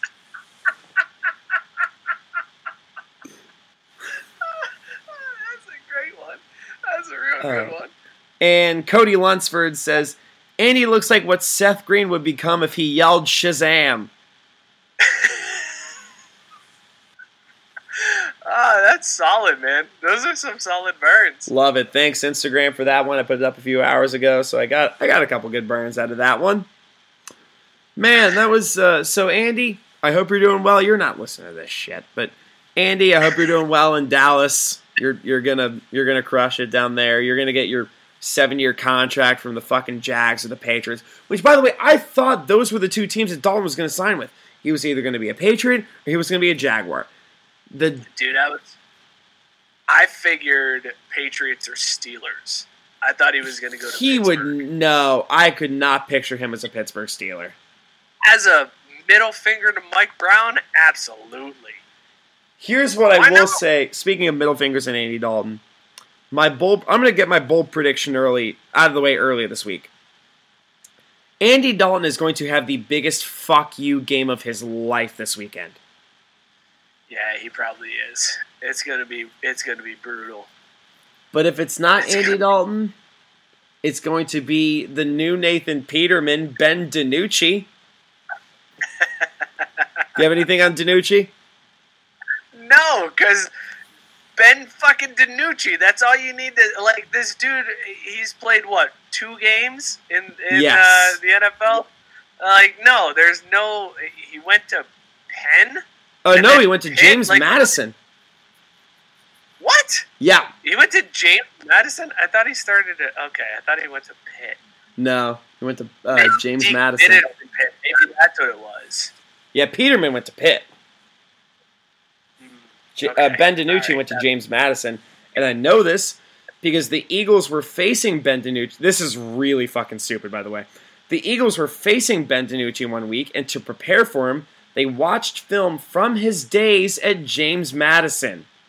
Holy shit, James Madison. That filming had to be low budget as fuck. Was the film just someone's mom's cell phone footage or some shit? Was five minutes of the of the film cut out because the mom didn't realize that the camera was facing her? I bet they, they I bet they all played a drinking game with it where they took a shot every time the person filming screamed, "That's my baby!" Which, knowing Ben DiNucci's play, was like two shots tops. The goat, the new goat. This guy, this guy looks like your create a player in Madden. Yes. Like that's what Ben Nucci looks like. Yes, and you know who I I wish I had created a player as in Madden. That was a terrible segue, but Running back. Ezekiel fucking Elliott. Zeke! He also caught COVID this year, and he quarantined in the most Cowboys way possible. Next slide. he quarantined on Jerry Jones's yacht. I got very little love on Twitter, and I was very disappointed. I mean, if you're gonna quarantine, that's the way to go, right? It is. Like, Jerry Jones's yacht is fucking insane, dude. dude, it's unreal. And I know, like, I know the draft it looked silly, and he got a lot of hate for that. But man, that was a that, like I'm sitting there just like, dude, I'd I'd draft from the yacht. Like you got Cliff Kingsbury sitting in his living room with like that sweet view, and he's got his feet up on the table, and it looked baller as hell. Then you got Sean McVay looking cool as hell with like this awesome background. But Jerry Jones is on a goddamn yacht. It was insane. Yeah, it was it was such a flex. And if I'm gonna have to quarantine, I might as well quarantine on Jerry Jones's yacht, where I could just do all of the blow and have sex with all of the hookers. and get away with it because I have nine billion dollars. I forgot to bring that up earlier. Jerry, like, because he was accused of sexual misconduct with a bunch of strippers. The strippers like, yeah, he did this. Jerry Jones was like, it was a misrepresentation, and he's fine. Just like No repercussions. I still have my billions. I still have the most valuable franchise in the world. Which, by the way, if you're that valuable of a franchise and are now what after the Ravens lost three and eight or three and or three and nine, Uh, yeah, I think you're right. how are you that valuable? Because it's still three and nine. idiots will still buy your merch. Yep. Cowboys fans are nationwide, dude. You're still Merca's team, so people are gonna buy that merch. Yes. Ugh. Which back Uh, to. Do you have anything on Zeke? I just love uh, that Zeke, like, he used to rock, like, when he got drafted, he had the suit with the crop top dress shirt to show off his abs. That's then, like, right. Yeah, and then he always wore the crop top jersey to show off his abs, and now he's fat, which is ironic because he's got the feed me tattoo across his stomach, and it's like, bruh, somebody already has. Yes. So let Did you notice today he had the crop top jersey, but he's got a white undershirt underneath it, so it looks like it's just the like the jersey goes all the way down. He's swimming. With, it's the football equivalent of swimming with your shirt on. Also, I wanted to make fun of his mom, but I'm just I'm actually kind of impressed because Ezekiel Elliott's mom will go to bat for her son on Twitter over anybody. Like that Didn't he do that? Didn't she do that for like when Colin Cowherd shit on him or something like that? It was Skip Bayless? Yes, Skip Oh, Skip Bayless. That's right. Yeah, he threw Zeke's jersey in the trash, and she was like, "He better never put my son's jersey on again." And I'm like, "Damn, that's a ride or die bitch right there." Oh, Like, hundred percent, dude. Zeke Elliott's mom. I would rather fight Ezekiel Elliott than I would Ezekiel Elliott's mom. yes. And his backup. Oh no, I actually have one more joke. Uh, in a game in 2016, Zeke Elliott jumped inside of a Salvation Army kettle. I don't know if you. I don't know if you remember that. You do remember that one? Yeah, Alex Schubert did the same thing, and people were incredibly disappointed and upset when he got out alive. It was very disappointing to them. I'm so mean to myself. Jesus, bro, be nicer. I'm the butt of the joke. I know, but you're a good dude, man. Don't don't be so hard on yourself. Oh, it's fine. Yeah, I can laugh at myself. It's it's part of the fun of being a comic. You can laugh at yourself and laugh at your flaws. It's the best. Uh, and his backup, Tony Pollard, which, by the way, I was shocked to know that Tony Pollard's only been a cowboy for a season and a half. Were you? I You were shocked for some reason I thought he was a cowboy for the last three, four years. I was shocked to know that Tony Pollard is in the league. like, He's been second fiddle to Zeke for his whole year and a half career. Tony Pollard looks like he's an extra on the wire that got killed off in season one. He looks like one of the athletes that Rowdy hung out with during the Special Olympics.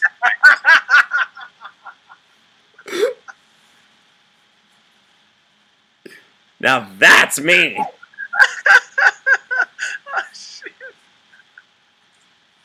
I can't top that. You got it. You win. In that case, let's move on to this pretty good receiver core, actually. It is a pretty good receiver core. Wide receiver. Amari Cooper, who fucking loves diamonds. Have you seen all the shit he has? Dude, it's ridiculous. He, I'll, I'll list off the things he has. He has a sixty-five thousand dollar diamond encrusted mini jersey, a two hundred thousand dollar diamond encrusted necklace of his hometown, and a one million dollar diamond encrusted sign that says "The Raiders are idiots for trading me." I actually respect that petty. That's a that's a solid petty. No, the last one's the punchline. I respect it. I respect the petty. Yes. Let me, let me respect the petty. uh, What do you got on I think about- Omari? He's on my fantasy bench and, and has been for the last three, four weeks, by the way. Um, I think Amari Cooper looks like an extra from The Wire who got killed in season one. Same as Tony Pollard.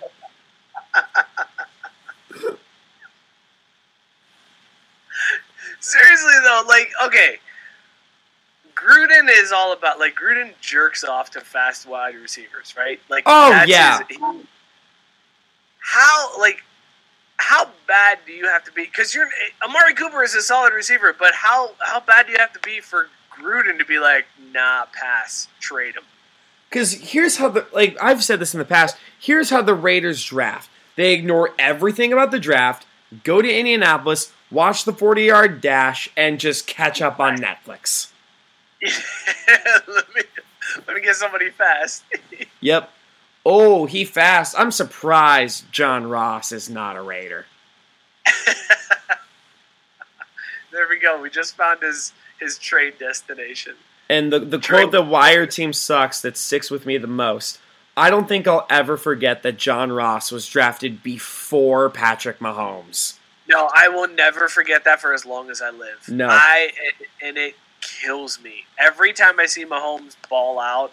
I'm like, God damn it! We got John Ross who is talking about potentially not even liking football anymore, Yep. and Patrick Mahomes is Patrick Mahomes. who who football made him a John Ross doesn't love football because the guy drafted after him football made him a half billionaire with a B.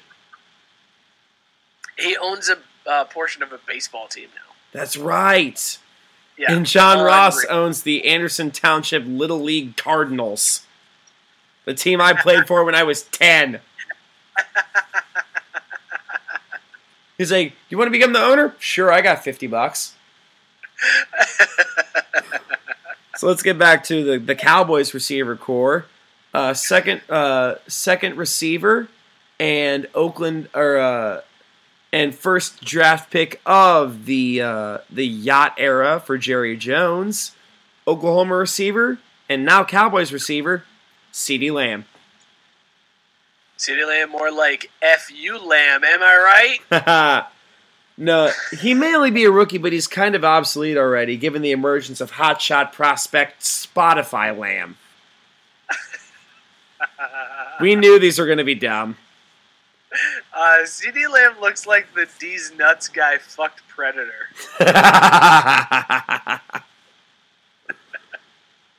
I so you mentioned he went to Oklahoma. Yep. Uh, CeeDee Lamb went to Oklahoma, where his quarterbacks in college were Baker Mayfield, Kyler Murray, and then Jalen Hurts.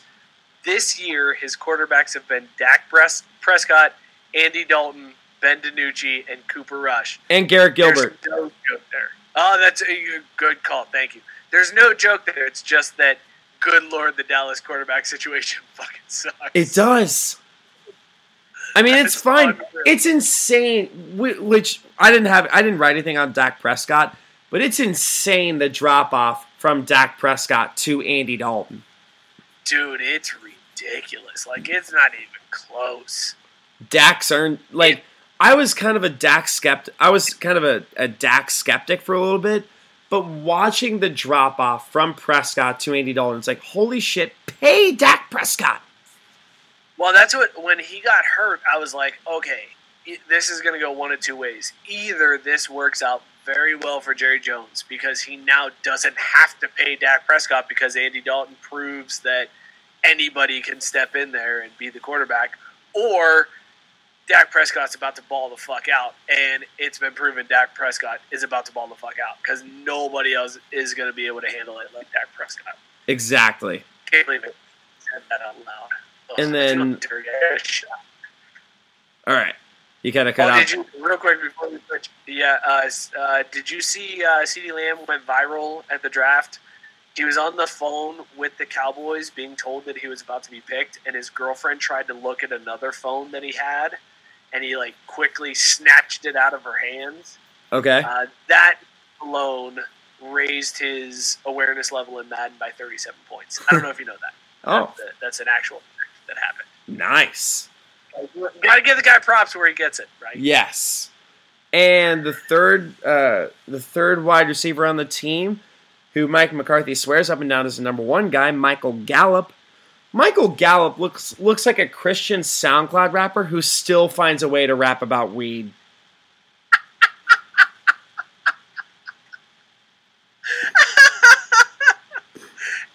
You know what I think Michael Gallup looks like? Go for it. An extra from The Wire who died in the first season. Yeah! Rule of three, baby. Yes. Uh, the the only joke I really wrote about this was Michael Gallup, or as I like to call him, who?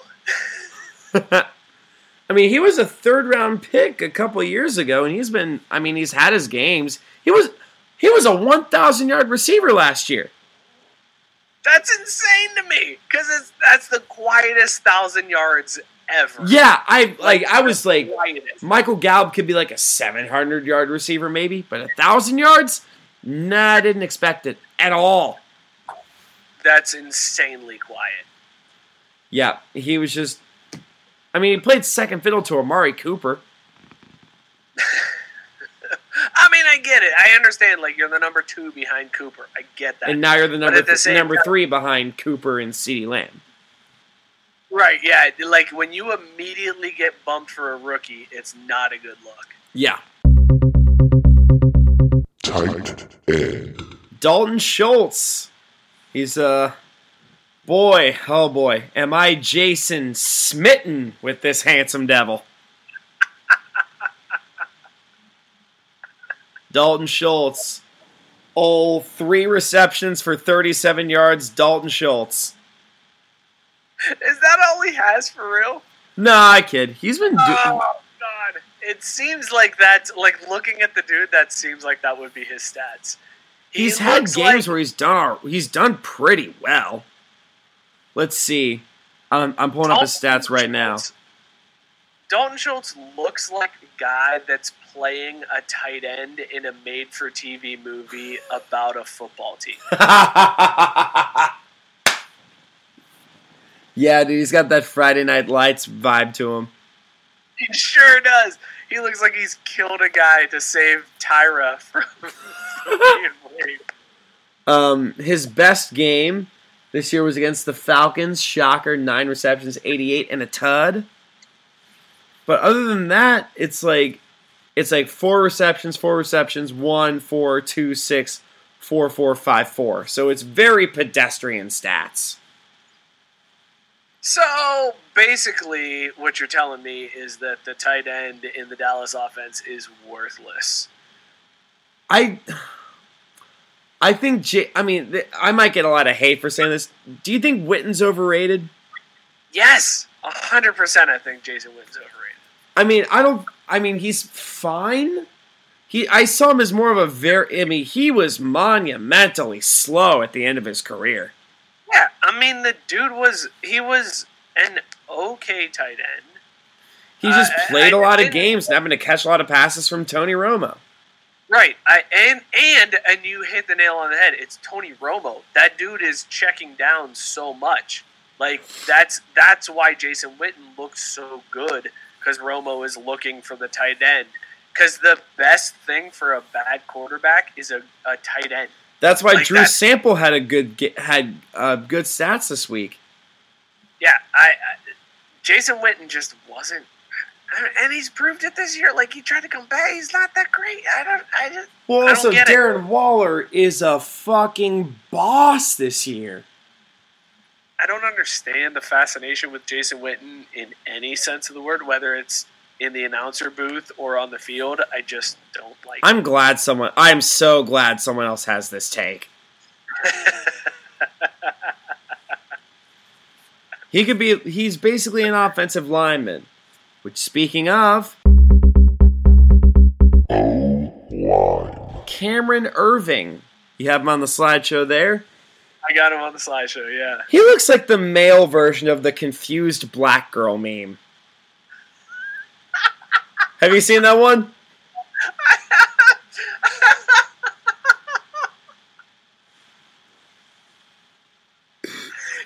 This picture of Karen Irving, he looks like the picture that the college brochure puts to be like, look, we got black people. It's cool.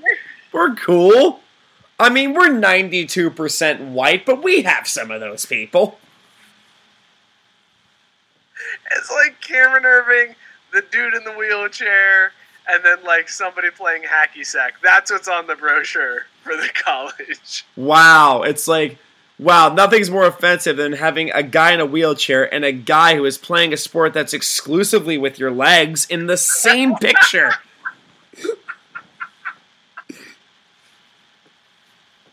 oh boy. I think I just broke Berlon. Yep, you did. I'm done. All right, good night. Good night. Well, I'll get to the rest of these. Um, offensive guard Connor Williams. Very specific picture I found. He looks like Kenny G if he ate saxophones instead of playing them. Connor Williams looks like the guy at the WWE house show that loses to whoever the fan favorite is.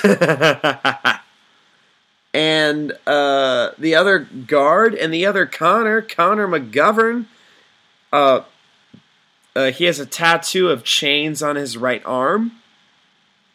Because what's more fitting for the Cowboys offense than chains that don't move?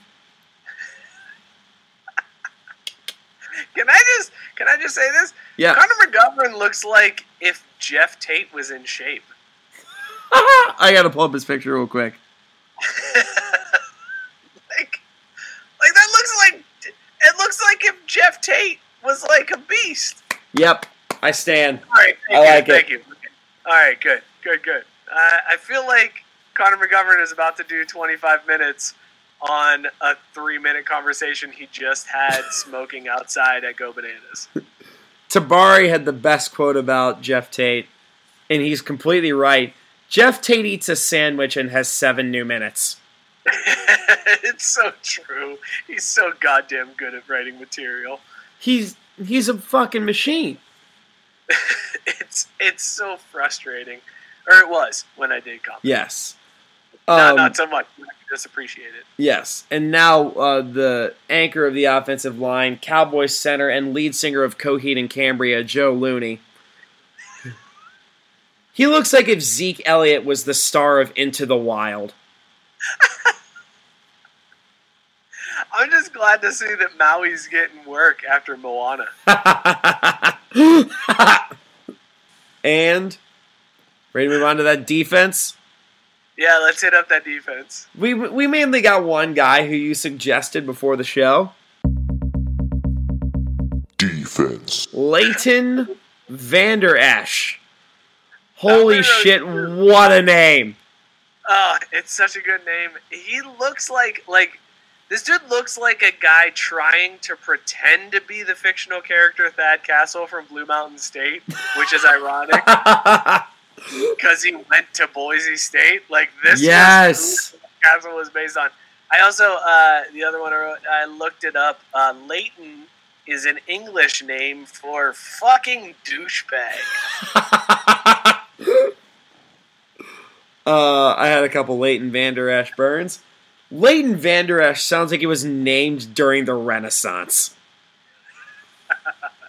uh, and as you see here, we have a painting by Sir Leighton Vander Esch.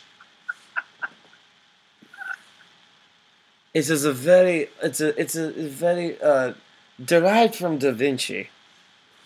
I'm just bullshitting at this point.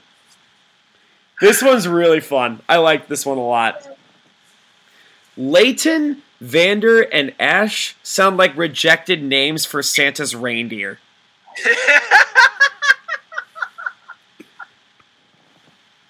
Dasher, Dancer, Prancer, Vixen, Connor, Cupid, Donner, Blitzen, Leighton, Vander, Ash. See, none of the, some of those don't make sense. It's a good damn joke, Schubert. That's good. That was real fun. Made me giggle a few hours earlier. I'm a fan.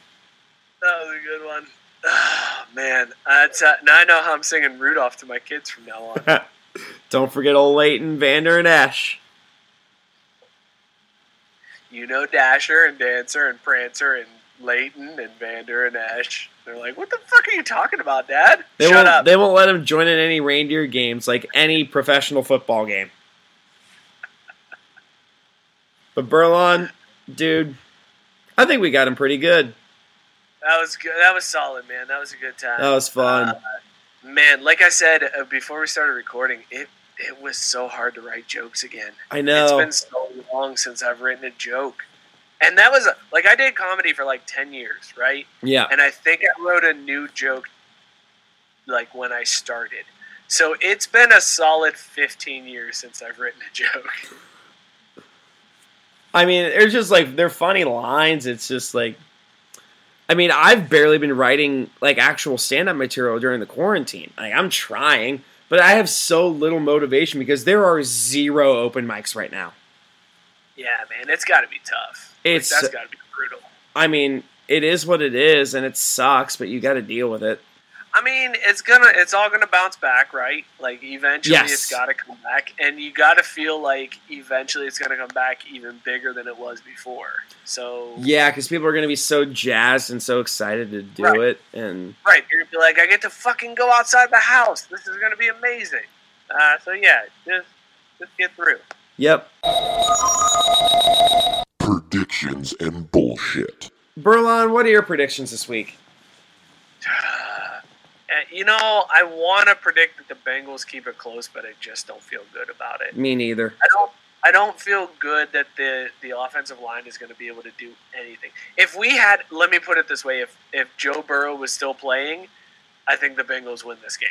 Without Joe Burrow, I think they lose by 14. I'll give them. I'll give them twelve. Have you gone to BetOnline yet to find out what the line is on this one? Oh, that's a good question.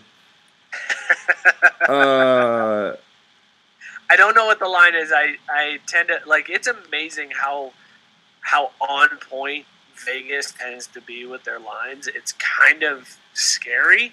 Like it makes me almost feel like this shit's fixed, right? it was. Um, let's see. The spread is Dallas by three and a half. See, that's okay. So Dallas is a three and a half point favorite. Yep. I feel like that means that they're gonna win by like fourteen. The money line is Dallas minus 180. I mean, I'm gonna take Dallas to cover easily. Like I Yeah. think Dallas covered.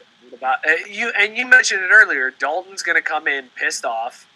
He's gonna want to show up and show out, and and I think he does against a defense that will eventually be tired by the end of the game. Yep. Just know there's nothing in this offense that makes me think they're going to be able to hang with anybody. So I, I think the Cowboys 'cause cover, and I would Burrow's hurt. Mixon's hurt. Green is non-existent. Yeah, uh, it's it's all the offensive line, bro. Even if you got Gio running the ball, right, and even if you have Allen at quarterback, if you have a somewhat defense, somewhat decent offensive line, they can compete with this dog shit Cowboys. That's. team. I mean, I've said that in the past. I'm not asking for fucking five copies of Trent Williams. I just want something that doesn't get our quarterbacks killed.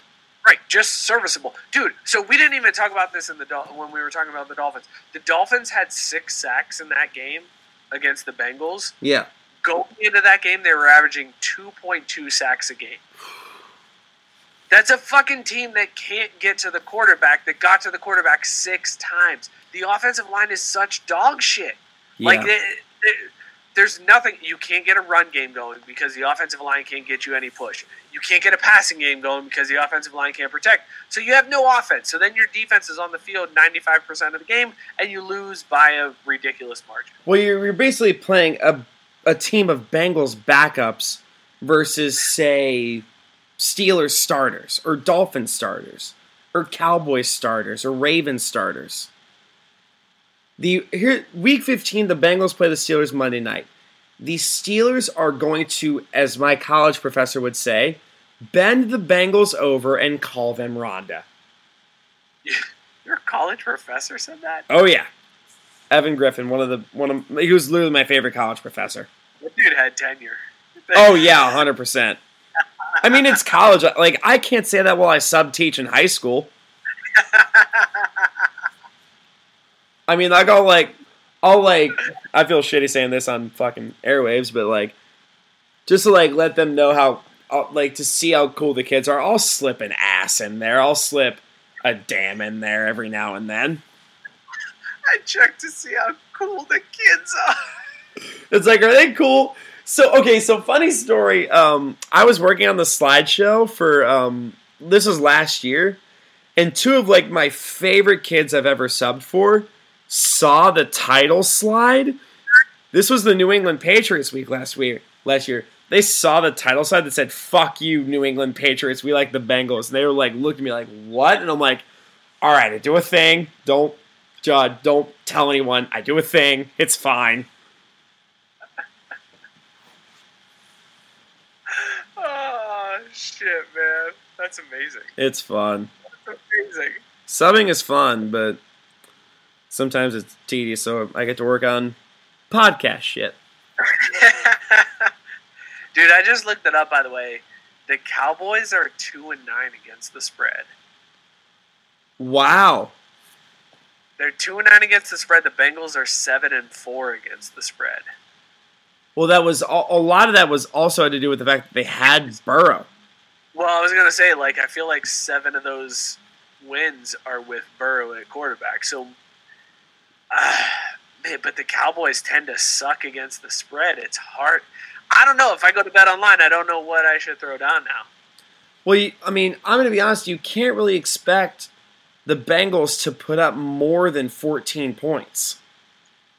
Yeah, you're right about that. Even as weak as the Cowboys' defense can be at times. Oh man, this is gonna be a tough one. This is probably one I would stay away from in my parlay. Yeah. Although I feel like I feel like the Cowboys. Okay, look, I think the Cowboys end up. I still think they win this one by 14, but I would not be surprised if the Bengals keep it close and lose by one. If it's a close game, it's it's not going to be a shootout. You've got the Cowboys backup versus the Bengals backup. It's not going to be a shootout. Yeah, except the Cowboys backup would have been the Bengals number one if it wasn't for Joe Burrow. You did not just say that to me. That hurts to hear, man. But it's true, bro. It is true. You're right. It is true. But god damn it, it sucks. Oh, it does suck. but that's where we're at. Let's just get right to it, man. The last part of the podcast plugs. Berlon, plug your shit, man. Uh, go follow Craft Brewed Sports on Twitter at Craft B Sports. You can follow us on Instagram too. We do live shows every Wednesday uh, at 8 p.m. Eastern. It's a fun thing. Listen to it. It's a really good time, man. We we don't take sports too seriously. We uh, we like to laugh and joke around. If you're looking for like stats and in-depth analysis, it's not the show for you. We go live every Wednesday, 8 p.m. We're on Periscope, Facebook Live, YouTube. Uh, so hit us up. Twitter as well, I believe. What's that? Twitter as well, I believe. Yeah, yeah, yeah. We started doing on Periscope. Actually, last week was a, a really good week on Periscope. We hit we hit some good numbers on Periscope. So yeah, you can follow us on Twitter at CraftB Sports. Also, that uh, that uh, koozie I was telling you about with the bong, we're going to be doing a giveaway once we hit a thousand followers on Twitter. So That rules, man. follow us at CraftB Sports. Follow Craft B Sports, man. I'm a Craft B Sports guy. I, I follow the Facebook group. I got I get a lot of my dumb memes from there.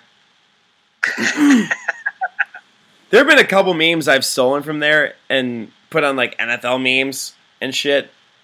Got a lot of likes. Yeah, I'm sure. Also, I'm sure they were stolen from NFL memes. Yes. Uh, yeah, hit up the Facebook group too. It's a fun time. Uh, just search Craft Brewed Sports on Facebook, and you can find the, the show page and uh, our Facebook group. Um, I got a, a couple plugs. Um, so I say this knowing I have not done stand up in a month, literally over a month. I'm headlining at Wiley's for their Sunday Comics Showcase uh, on oh, damn! Good for you, shoes. on January or on December 20th, a week and a half from now. I'm going to be closing out their their open mic showcase. It's a real it's a gay time, but we enjoy it. Um and December 29th, I'm featuring a chameleon for Billy DeVore. Hell yeah! Yeah. Where you wait, where are you living nowadays? What part of are you you live in Cincinnati, right? I do. I'm in Norwood. Norwood. I'm in Oakley, so that's not terribly far. Yeah, man. So wait, do you guys go out? Like, do you guys go out at all, or just stay home? No, we're we're a married couple that has two toddlers. Are going out. We get to go out. So let me tell you, the last time we went out, I decided to surprise my wife. I got a sitter. We went out to dinner in Mount Adams, and then went for drinks somewhere downtown.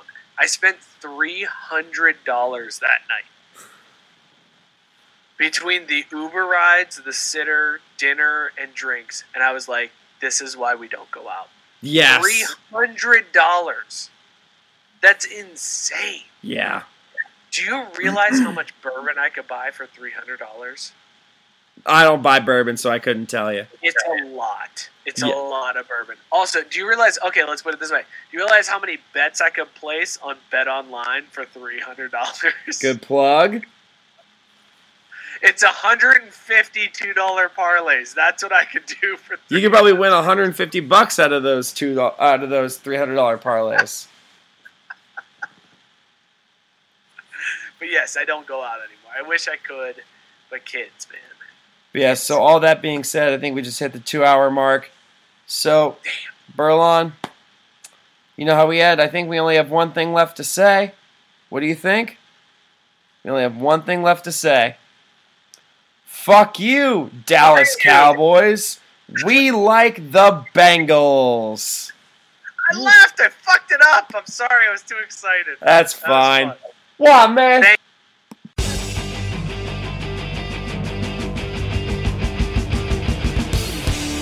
Fuck you. We like the Bengals.